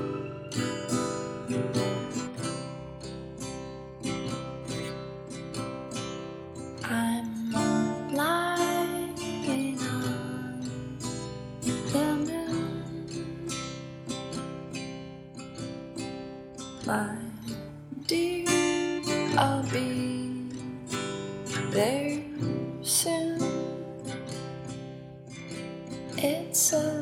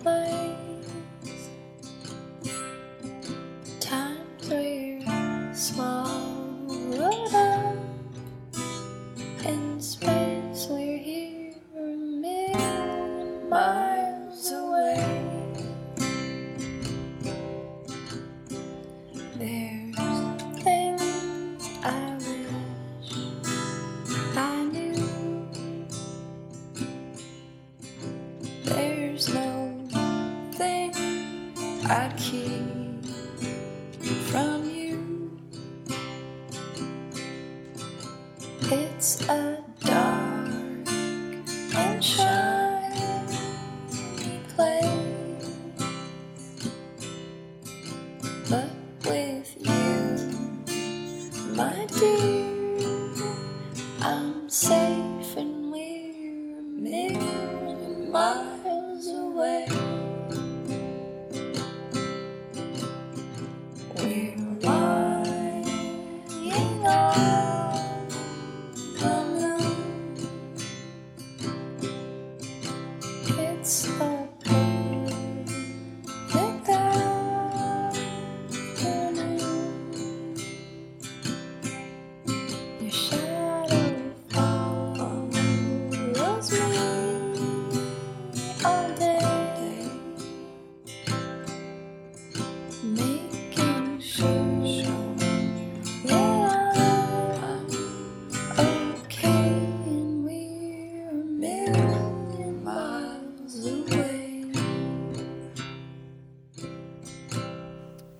That was The Moon Song by Karen O and Spike Jonze. I always feel like a radio DJ when I come off these things. Yeah, that was a good song. I like it. It's nice and sweet, and uh, that's another interesting thing about her. The OS is becomes creative and starts writing songs and Yeah. stuff. So th- within the context of the movie, this is a song that was the lyrics were written by the OS by a computer. Is there? Can you think of any other song that's ever been nominated for an Oscar that's so simple? Um, Like it's such a it's such a like minimalist song. It's a I I really love the song. mhm. Like I'm not knocking it. I'm just saying like you expect these like big anthems Right. or like these like ordinary love. yeah yeah. or like some like Randy Newman like wordplay type thing Phil or something Collins like or yeah. like you know, yeah. but this is just like just really simple bare bones it's it it only has what it needs to have Mm-hmm. The only thing I can think of is the song from The Wrestler by Bruce Springsteen. It was kind of like an acoustic kind of like thing, if I remember correctly. I mean, there's got to be. I never saw the wrestler.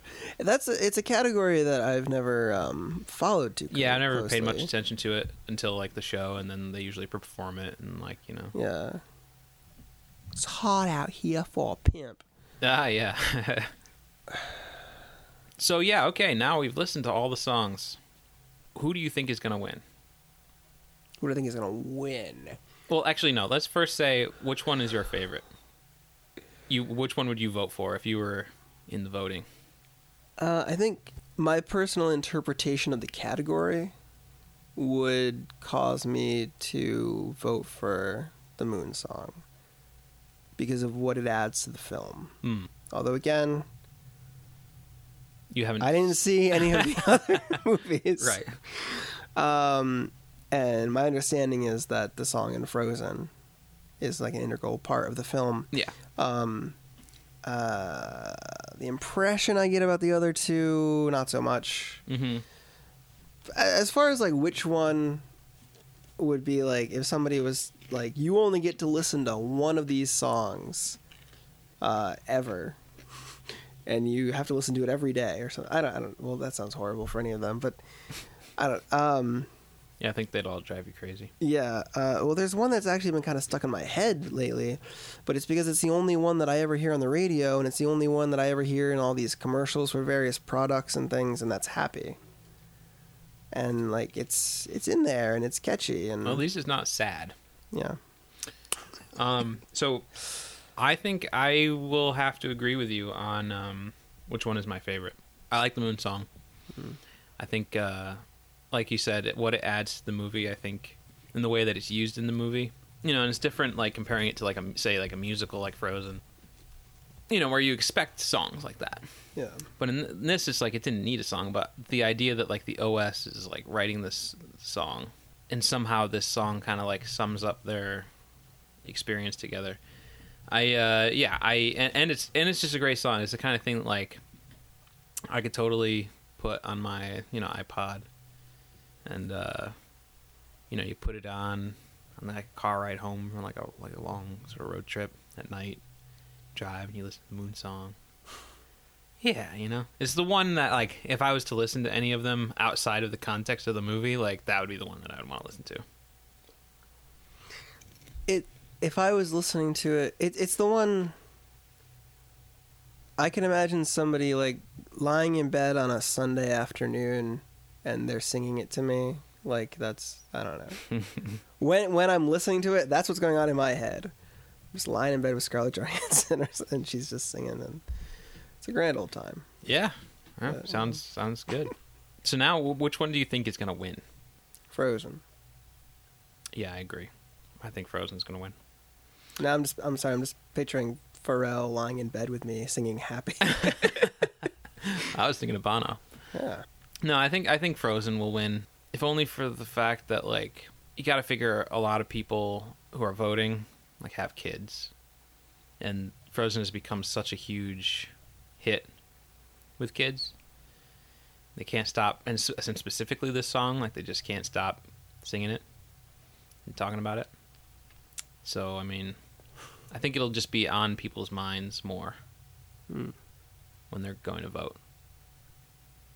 When when does voting end? Have they voted? I don't know. I don't know how that all works. is it is it too late? we just finished. Uh, can we put in our votes? Yeah, I'm not sure. So, yeah, I, I actually, you know, I kind of liked throwing in these these songs, get taking a listen to them. As opposed to just being surprised Oscar night, like Yeah. oh this song, Like, if they bother to play it. yeah. All right, so now, I Let's- have uh, I've officially been awake for over 24 hours, oh boy, it's already 10:40. Good God. getting my third wind. All right, well, we're gonna wrap this up here, but we're gonna go down all these categories and and pick our favorites and pick our predictions. Are we gonna start at the bottom with the? Are you on the IMDb page? I'm not on the IMDb page. I'm on the Wikipedia page. Is the bottom one actor supporting role? No, Okay. What? All right. But we can start wherever you want to start. Can can we start with actor supporting role? Sure. I think these might be the order in which they. anno- oh wait, no, because actor leading role is on top. I don't know what order these are. Never mind. I mean, we could just start with Best Picture. Work our way down. We that we got to end with that. All right, all right. The bottom. We got to leave Colin in suspense. Okay. okay, so we'll start with the bottom on the Wikipedia page, which is Best Visual Effects. And to me, this one is a pretty obvious category. Clear winner, even though I haven't seen two out of the five films. I've only seen one. We've got Gravity, The Hobbit, The Desolation of Smaug, Iron Man 3, The Lone Ranger, and Star Trek Into Darkness. I didn't realize a couple of things. I didn't realize. I I thought I didn't know they spelled out the number three, and I thought it was like Star Trek colon into darkness. I'm learning a lot. Sorry. it what I'm looking at, Iron Man three is not spelled out. It's just the number three. Oh, all right. Well, I'm on IMDb. Oh, weird. Um, I think Gravity has it in the bag, Out of the one film on the list I've seen, that's the best. which is Gravity. yes. So yeah. I mean, I've seen Iron Man three, and I've seen Star Trek, and I've seen parts of Lone Ranger. I think Gravity just, I mean, it takes the special effects to. It's unlike anything I've ever seen. Yeah.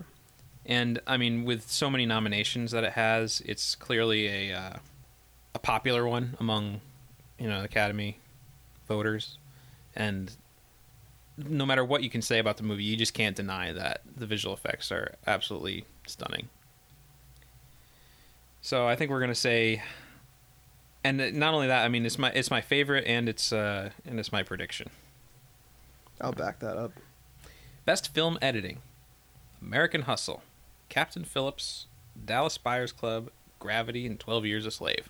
You know, I'm actually shocked that Wolf of Wall Street wasn't nominated Mm. Because that to me, like when I'm watching it, I'm just like, this is just so crazy. And I can't even imagine trying to sift through all that footage and condense it all and make it work. But, I mean, hmm. I don't know. What which do you think is uh, which is your favorite? Um, I think for editing, I would go with Captain Phillips. Okay, which you talked about um, earlier when we were discussing it. Do you would, is that your prediction as well, or is that your? Uh... Yes. Okay. Yes, it is. So Tim's going with Captain Phillips. I'm thinking either Twelve Years a Slave or Gravity. Is my is my prediction. One, either of those films. Um, You can't. Well, I'm Do I'm trying to boil it down. I'm talking it. I'm talking it through. All right. I'm not gonna leave it at two. Well, what are what are your why? Why those two? Um, Captain Phillips, I thought because of like the the pacing and the suspense that it builds. and- hmm Well, with Gravity, because it kind of goes hand in hand with like the visual effects in the way that like there are these long takes, which you know were shot over multiple shots, Right. But they're all stitched together seamlessly. And also, I mean, you know, you talk about tension and like Gravity has Yeah. that tension, and it's such a tight film. It's just so well constructed. You know, I, I think I think that's my favorite, and and I'm gonna say it's uh, it's my prediction as well. Can can I can I change my? You kind of can you kind of you you sold me on Gravity. I think for editing, because I, I didn't really think about like oh yeah they are combining several shots to become one seamless shot. Mhm. Like, although I wonder if that's something that like It kind of goes in the visual effects category. There's you know there's some spill over there, but Yeah, and I don't know if it might be a little different nowadays. But I know that in the past, whenever somebody would do something kind of revolutionary with editing, the editors tended not to like like that. They're like, "No, we're old editors. We do things our Mhm. way." But I feel like at this point in time, if it uh, my my Like- guess is that if it's not Gravity, it it'll be Twelve Years a Slave. my Um, guess is that if it's not Gravity, it'll be Captain Phillips. Okay, so should I change your answer to Gravity? Are you gonna are you going with Gravity? I'll go with Gravity. Okay. Costume design. this must be thrilling for listeners. American Hustle, The Grandmaster, The Great Gatsby, The Invisible Woman, and Twelve Years a Slave. This is Well. a this is a category that I can't really comment on. Uh, we've only seen two, right? Did you see The Great Gatsby? No, I we Alright, had we had it at uh, Amy's, so I saw some of it, but I'd never sat down and watched it all the way through. I should have, but I uh, I didn't. Of the of the two, I'd go with Twelve Years a Slave. Yeah, I agree. So why don't we say why don't we why don't we throw our hat in the ring and say Twelve Years a Slave then? I'm down. So far we're we're all we're together on things here. Makeup and hairstyle, only three nominees: Dallas Buyers Club, Jackass Presents Bad Grandpa, and The Lone Ranger. I don't know enough about the Lone Ranger to understand why it was up, but I definitely understand why Dallas Buyers Club and Bad Grandpa are up. Mm-hmm. I mean, I haven't seen Bad Grandpa. I don't want to say it, Bad Grandpa. I mean, I Um, wouldn't mind seeing it. The uh, I mean, like on the trailers and stuff, the makeup looked impressive. But I mean, there's been other old age makeup out there that Yeah. has also worked. I'm I'm gonna go Dallas Buyers Club on this. I think uh, we discussed earlier in in the show about how the the total budget for the for the makeup was about two hundred and thirty five dollars or something outrageous like that. And I think just like the added transformation of uh, of Matthew McConaughey and Jared Leto, I think. Uh, yeah, I'm gonna go. I'm gonna go Dallas Buyers Club. Uh, I'm gonna go with Bad Grandpa. Okay. I like how one of the names uh, for the makeup of the Lone Ranger is Joel Harlow. I know. I saw that. Cinematography. The Grandmaster, Gravity, Inside Llewellyn Davis, Nebraska, and Prisoners. Um, again, a category that I've only seen two films. You've seen Inside Llewellyn Davis. I have, and it's a beautifully shot film. But I don't think that that would win. And it's amusing that Inside Llewellyn Davis is a Coen Brothers film, which is up for best cinematography, and the film Prisoners is up for best cinematography, and it was shot by Roger Deakins, Which is their usual cinematographer, Right. but not the cinematographer on Inside the Llewellyn Davis. Now I've heard wonderful things about the Grandmaster, but I have not seen it. I haven't even seen any stills from it to judge it visually. Uh, I know it showed up on a lot of like end of the year lists and everything, but uh, I never got around to watching it. It's one of those ones where we here in upstate New York would have to download it probably, or maybe it was at Spectrum. I don't know. All right, so I mean, I I'm picking between Gravity and Nebraska. Um, kind of a tough choice. Gorgeous films. Yeah, very different. Nebraska really is is shot phenomenally well, and in a way that really uh, helps get the point of the story across. In a way, um, Gravity is impressive for again its technical feats, and I almost I'm tempted to say Gravity again because I feel like it's such a uh, powerhouse that like it could just end up sweeping a lot of the technical categories. Even though cinematography is kind of not so much a technical category as you know, kind of bleeds over into the artistic realm as well. But I, I think it's going to be Gravity. That's my prediction.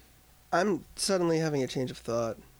I think um, I'm gonna go with Inside Llewyn Davis Okay. because my memory of it is like, oh, it's very like simple and everything. But the more I think back on it, the, The more, more impressive, impressive visuals are in my mind. Yeah, All right. Production design American Hustle, Gravity, The Great Gatsby, Her, 12 Years a Slave. Gravity, Why Gravity? because the production was designed so well. But that's not what production uh, design is. Yeah. Um, production design for those who don't know is basically the uh, the look of the sets the locations the props basically everything encompassing the art department every piece of equipment that was used in those space stations and mm-hmm. um, I mean the setting was phenomenal. Although that might fall under visual effects more than uh, true um, yeah i wonder what how that comes into play like does that fall under production design like you know the computer generated you know the the design of of things like the look of that of all that stuff I mean, it would either be Gravity or Twelve Years a Slave. But I mean, I, I haven't seen The Great Gatsby, and it seems like if it was to win one, it would be this one. Yeah, yeah. Or maybe costume design. My personal favorite out of these would be her. Because it does such a good job of creating a world that we Yeah.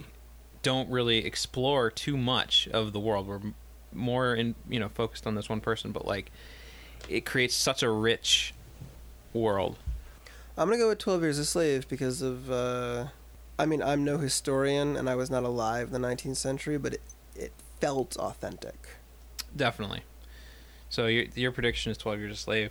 I mean, I'm tempted to go. I'm I'm tempted to go along with you on that. But you know, I'm I'm I might I'm gonna go out on a limb. and I'm gonna say her. I like how American Hustle didn't even enter the conversation for us. No, even though it is a period piece and stuff, it's uh Th- that was one of the problems with it that I had though. There's so like it. There's so many uh, anachronisms hmm that like even if they were on purpose, it's like I don't want to say it was like a half-ass job, but like they could have done a little more to like keep it in the in the moment. yeah. I don't know. All right, so yeah, uh, now we're getting into the sound, um, sound mixing and sound editing. Do you know the the difference in classification between what it means between a sound mix and a sound edit? I don't think I entirely do. What is it?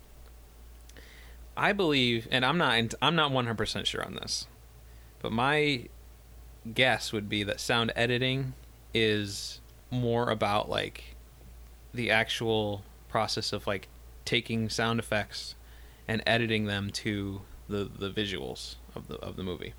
The sound mix would be taking the uh, the dialogue, the sound effects, and the music and everything, and mixing it all together. So like the final output. But yeah, I mean, I don't, I don't really know for sure. Sound mixing, we've got Captain Phillips, Gravity, The Hobbit, Desolation of Smaug, Inside Llewellyn Davis, and Lone Survivor. I've never heard of Lone Survivor, but here it is nominated for both sound uh, categories. Yeah, Wh- both sound categories. What is it? I don't know. This is the first time that I am uh, looking at it. I'm gonna go with Gravity. Yeah, I, I think uh, I think Gravity's going to have it for both sound categories Yeah. actually, um, because I mean that's a film that like basically the entire soundtrack is generated through post production means, and it's used in such a way that it's very integral to the experience. I mean, sound always is integral to the experience. I mean, anytime you set something in space, there's the you know, we're going from the the emptiness of space, or you know, and like the the vacuum of it, and you're playing with that silence, Hmm. with the hectic stuff that we're hearing inside the helmet, and you know, inside the everything else. So yeah, I mean, I think I think sound mixing and sound editing are gonna go to uh, Gravity for sure. One thing, um, it's not nominated in either of these sound categories, but um, I would like to mention just in passing the great use of sound in Dallas Buyers Club, the ringing in his ear Mm. throughout the film, like whenever he's like hitting a new low, sort of. like, Right, right. The sound kind of dips, and you've got this ringing going on. I, I, you've seen All Is Lost? No, Okay, I knew it was at Amy. it was at Amy's. Didn't see it. Yeah. Uh, Peter Travers had sort of like a tongue-in-cheek. He's the film critic for Rolling Stone. Uh, he like posted a video online, uh, fairly recently, and uh, he was just making like snarky type comments about the Oscar nominations, and he mentioned how neither Robert Redford nor Tom Hanks were nominated for Best Actor, and he was like, clearly, like no actor can be on a boat this year, or so, or lost at sea this year, and then, Mm. but you know, he was kind of forgetting that DiCaprio had that scene in Wolf of Wall Street, but That's true. that wasn't necessarily like the thrust of the film, Right, So, yeah. yeah, but anyway, Leo's had luck with boat films in the past. really, Not so What, much. not uh, so much in relation to the Oscars, but um, What what else at a boat? I, I've I'm at a loss.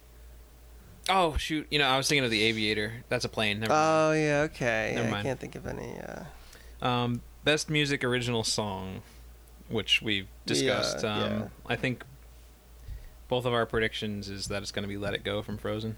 Yep. Best original score: "The Book Thief" by John Williams, "Gravity" by Steven Price, "Her" by William Butler and Owen Pallett, "Philomena" by Alexandre Desplat, and "Saving Mr. Banks" by Thomas Newman.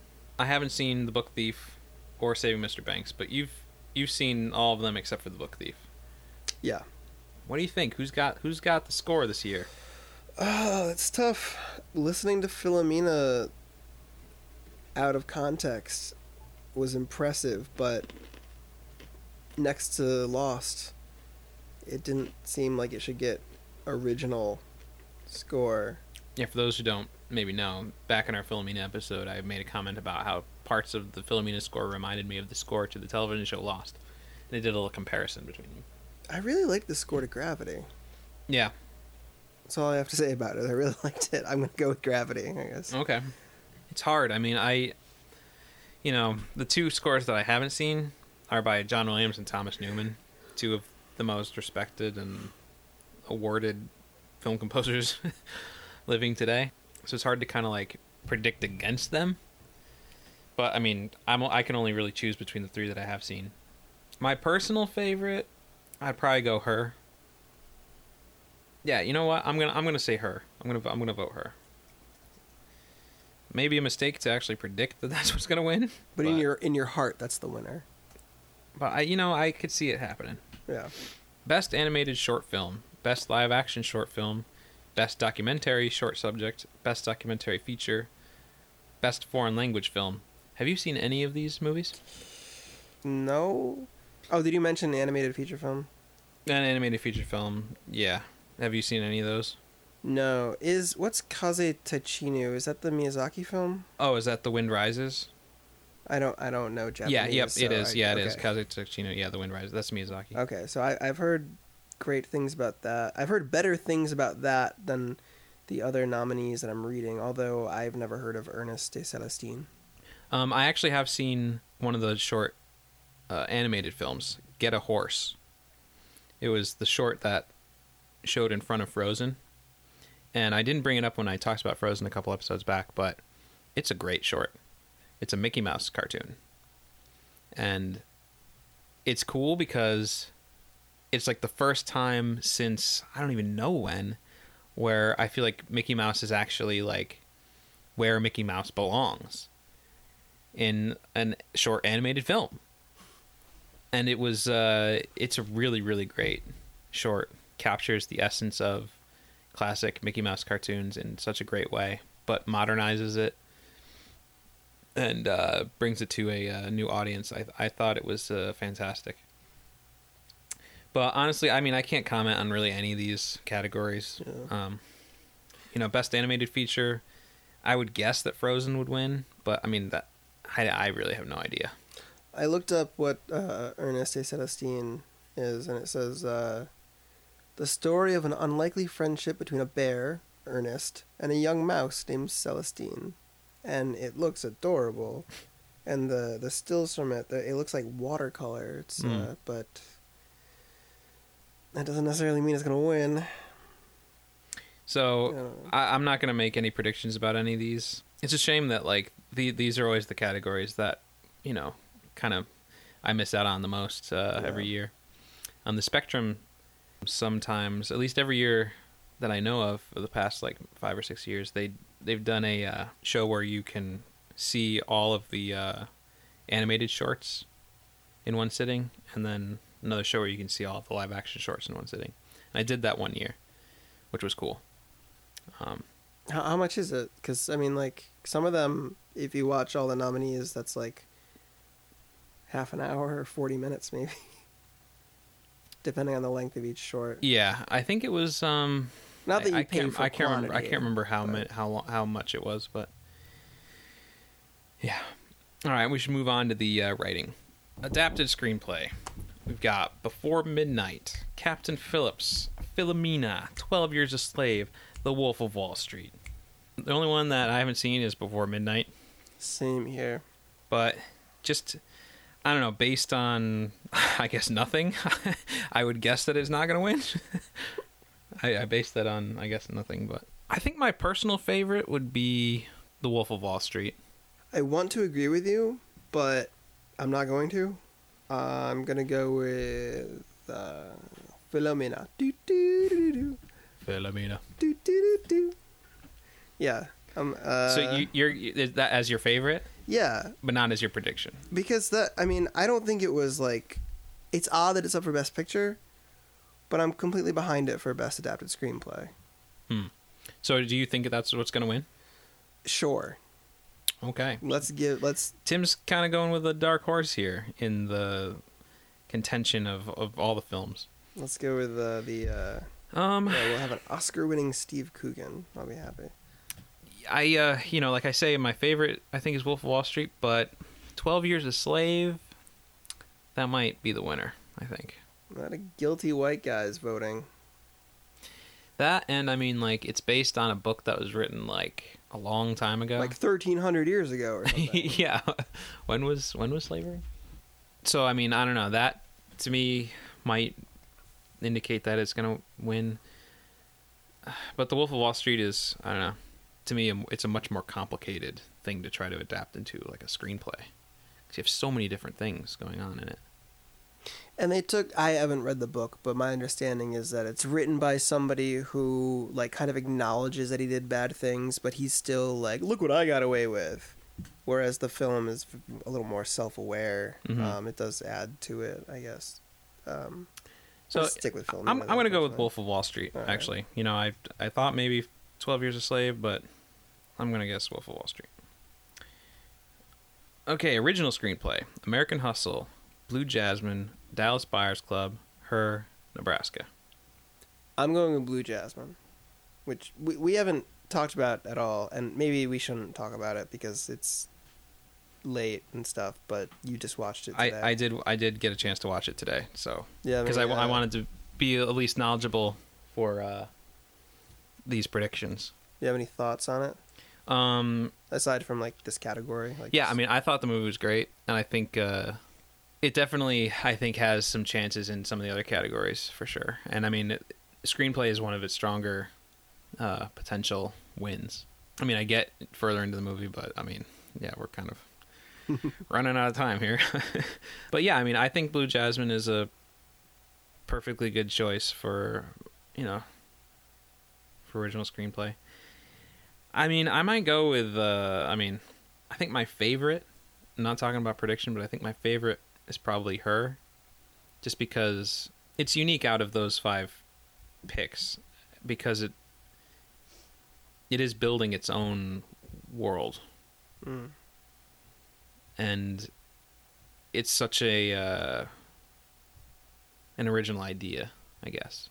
It's a unique story, and like I kind of was talking about before, like you can tell that they were having a lot of fun, like exploring different ideas within this main concept, and yeah, I don't know.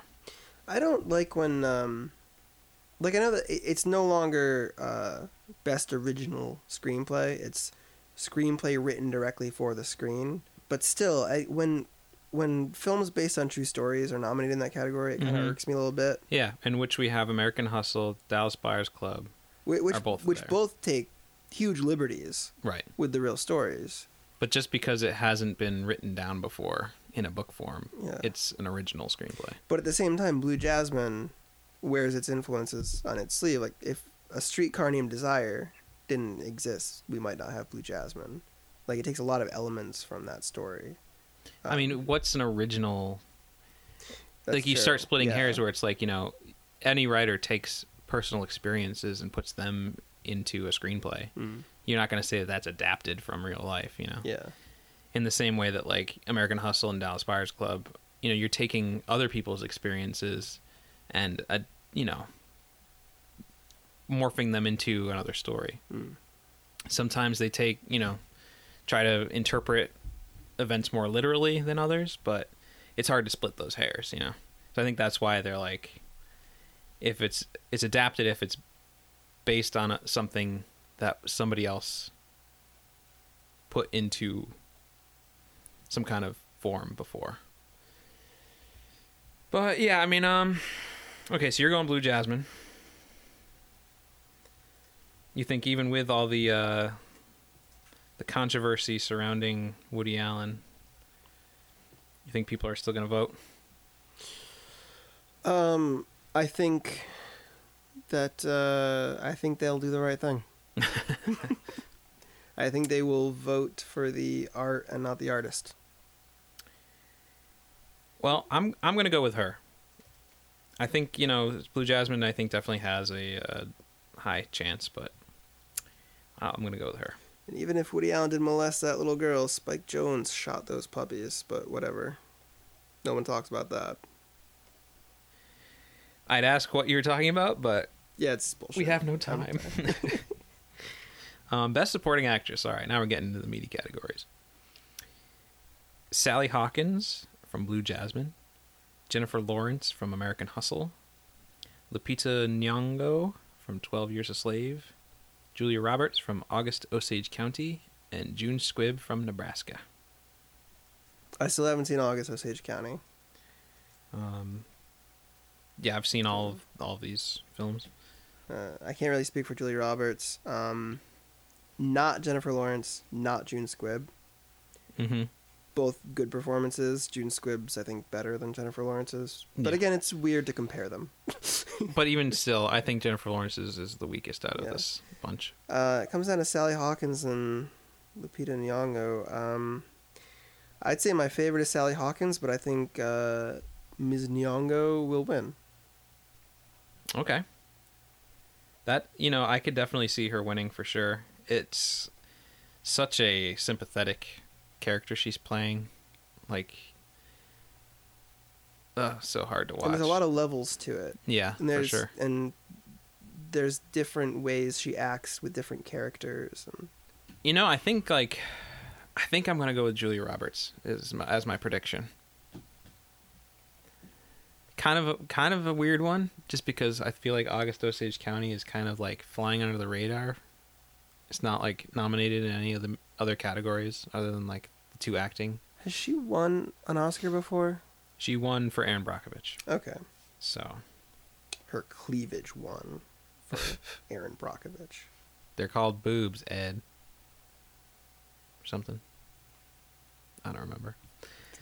Um It's been a long time since Yeah. I've seen that movie, Yeah. and I, I didn't. I don't have fond memories of it. It's like 14 years ago at this point. Um, you know, I think uh, Sally Hawkins was good. Yeah. Um, she definitely was.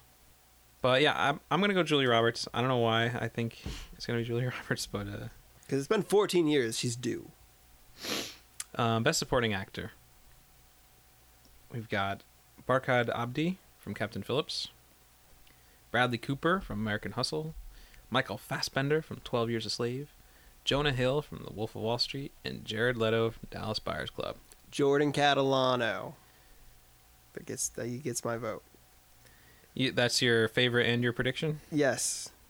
Uh, my favorite is that gorgeous man. Um, this is this is where things really get tough to, to sort of figure out and predict. Earlier, you brought up Jonah Hill as your uh, maybe not your favorite, but Definitely a strong contender. I think just because of the surprise that like, wow, he's more than just like the dude from Super Bad, you know, and like the Apatow movies. He held his own against Leonardo DiCaprio, who gave the performance of his life. I wouldn't be upset if he won. I would be shocked if Bradley Cooper won. Oh yeah, yeah. Bradley Cooper Um, is definitely at the bottom of the list in my mind. Uh, Michael Fassbender, I think it's like it depends on how you feel about that level, not level, the amount of acting one does in a performance. I guess because it's so kind of over the top. hmm I I would love it if uh, Barkhad Abdi won, but I'm gonna have to go with Jordan Catalano. Hmm. You make a pretty. I mean, when you break it down like that, I mean, I could definitely see Jared Leto winning. as you call him. You know, I'm I'm gonna go Jonah Hill All right. as my prediction, which is crazy. I never would have thought I would be predicting that Jonah Hill would be winning an Oscar for anything. Okay, best actress: Amy Adams in American Hustle, Cate Blanchett in Blue Jasmine, Sandra Bullock in Gravity, Judi Dench in Philomena, and Meryl Streep in August Osage County. I think you can dismiss Amy Adams and Judi Dench from consideration. But not from our hearts. Never from our hearts. I would consider myself a fan of every single actress on this list. Yeah, yeah. But I'm with you on Amy Adams and Judi Dench not winning. I think like I mean, the two films that you've seen, uh, Blue Jasmine and Gravity. I mean, Cate Blanchett and Sandra Bullock were both really great, and Cate Blanchett especially. Uh, given the choice between those two, I think I I would go with Cate Blanchett.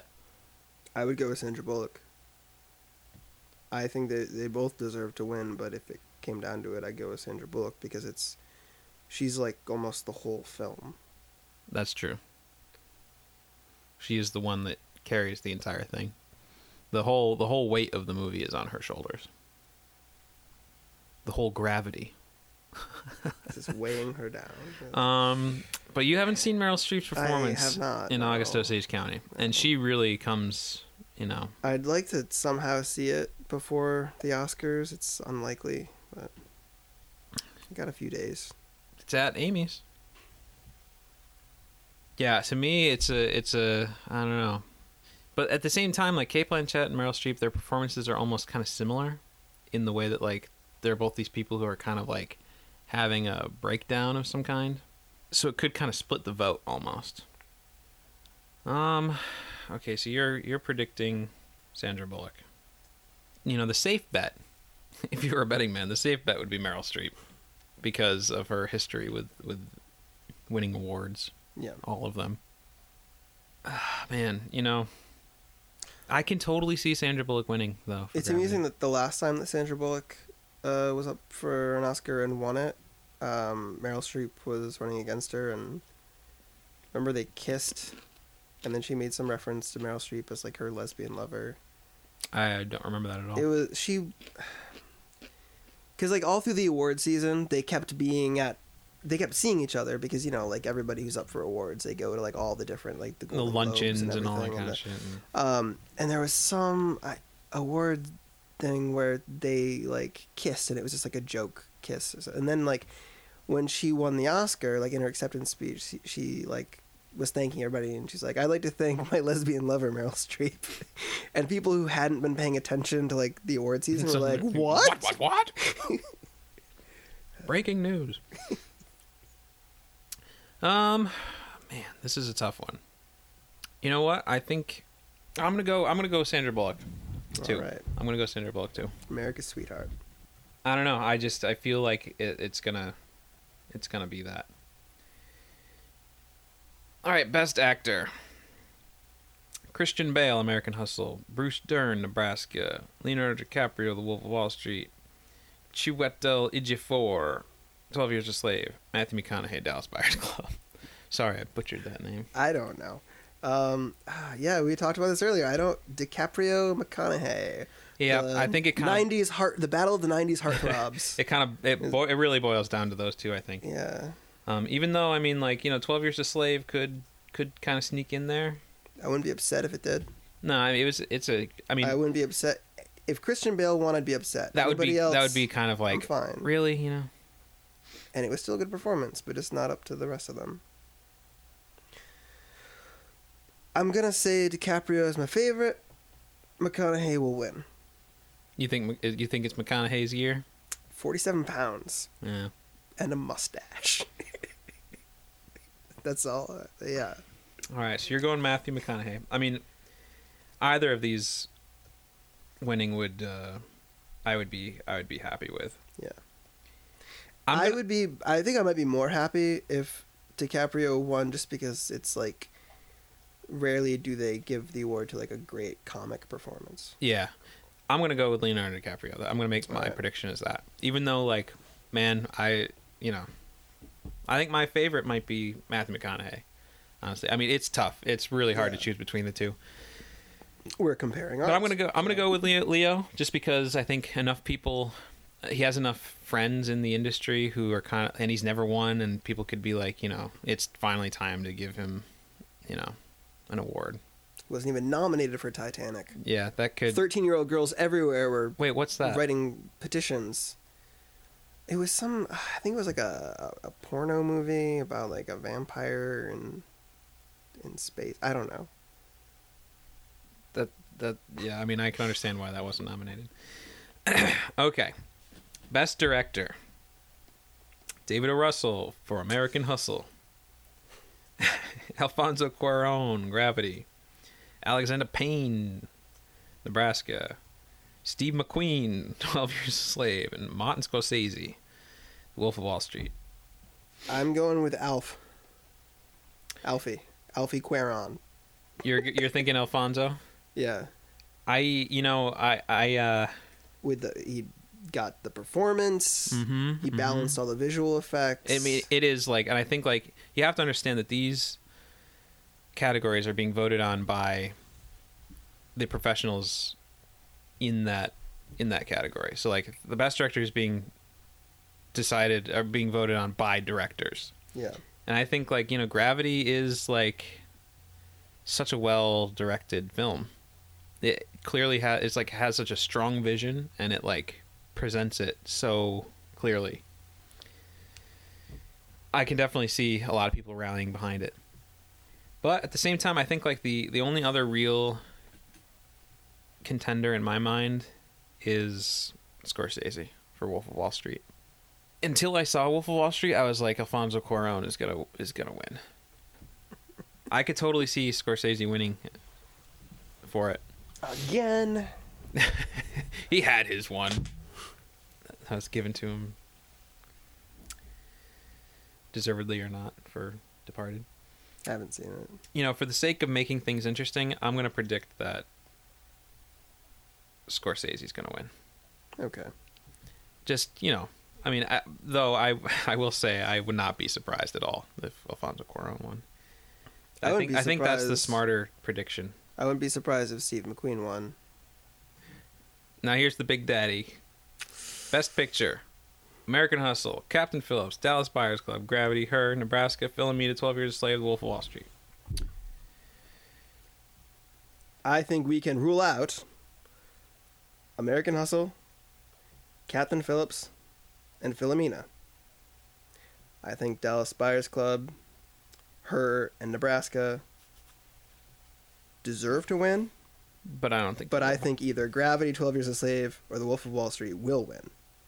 Yeah, I agree. Gonna go with Gravity.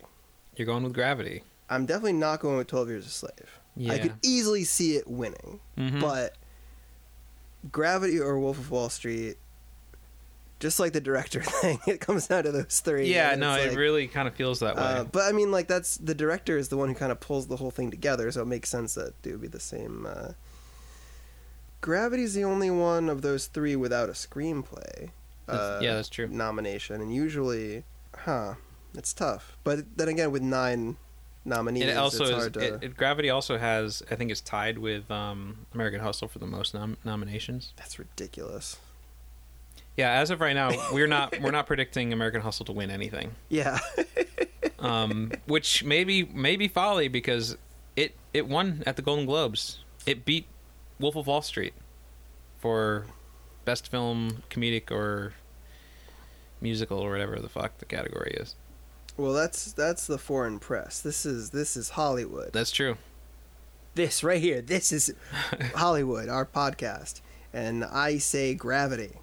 Okay, you're guessing Gravity. I'm gonna, you know, to make things interesting again.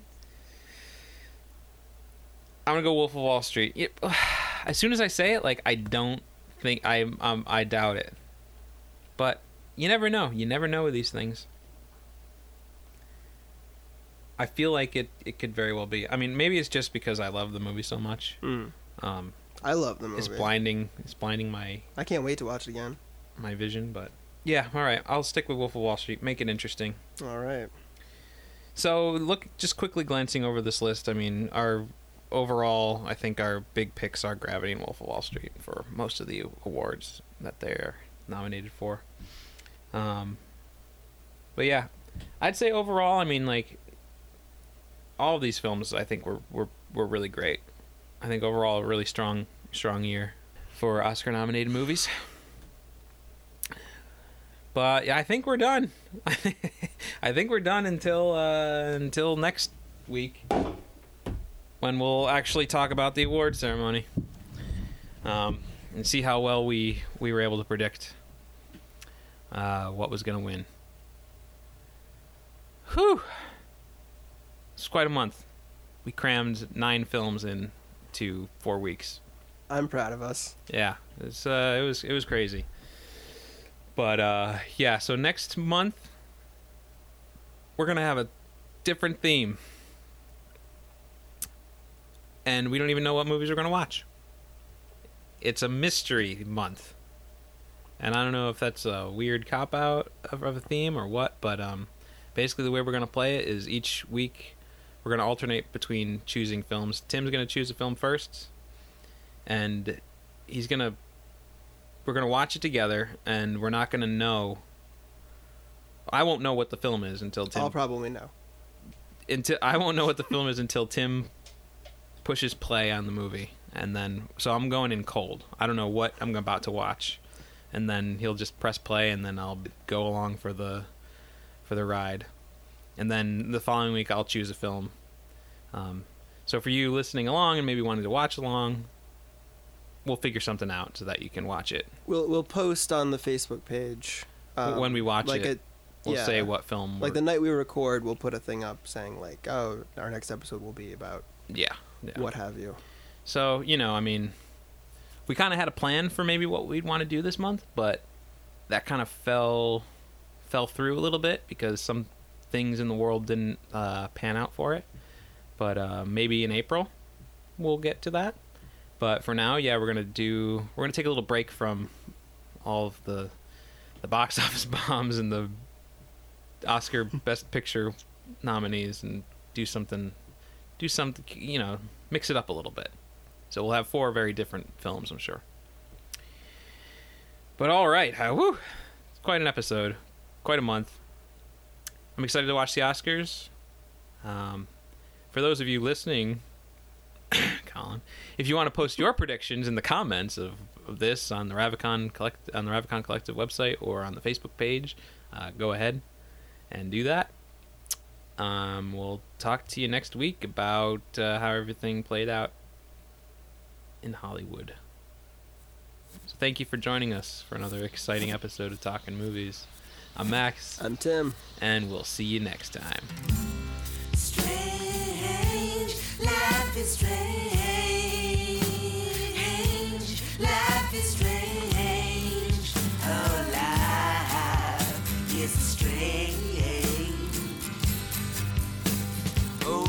thought life is strange. People come and people go. Some move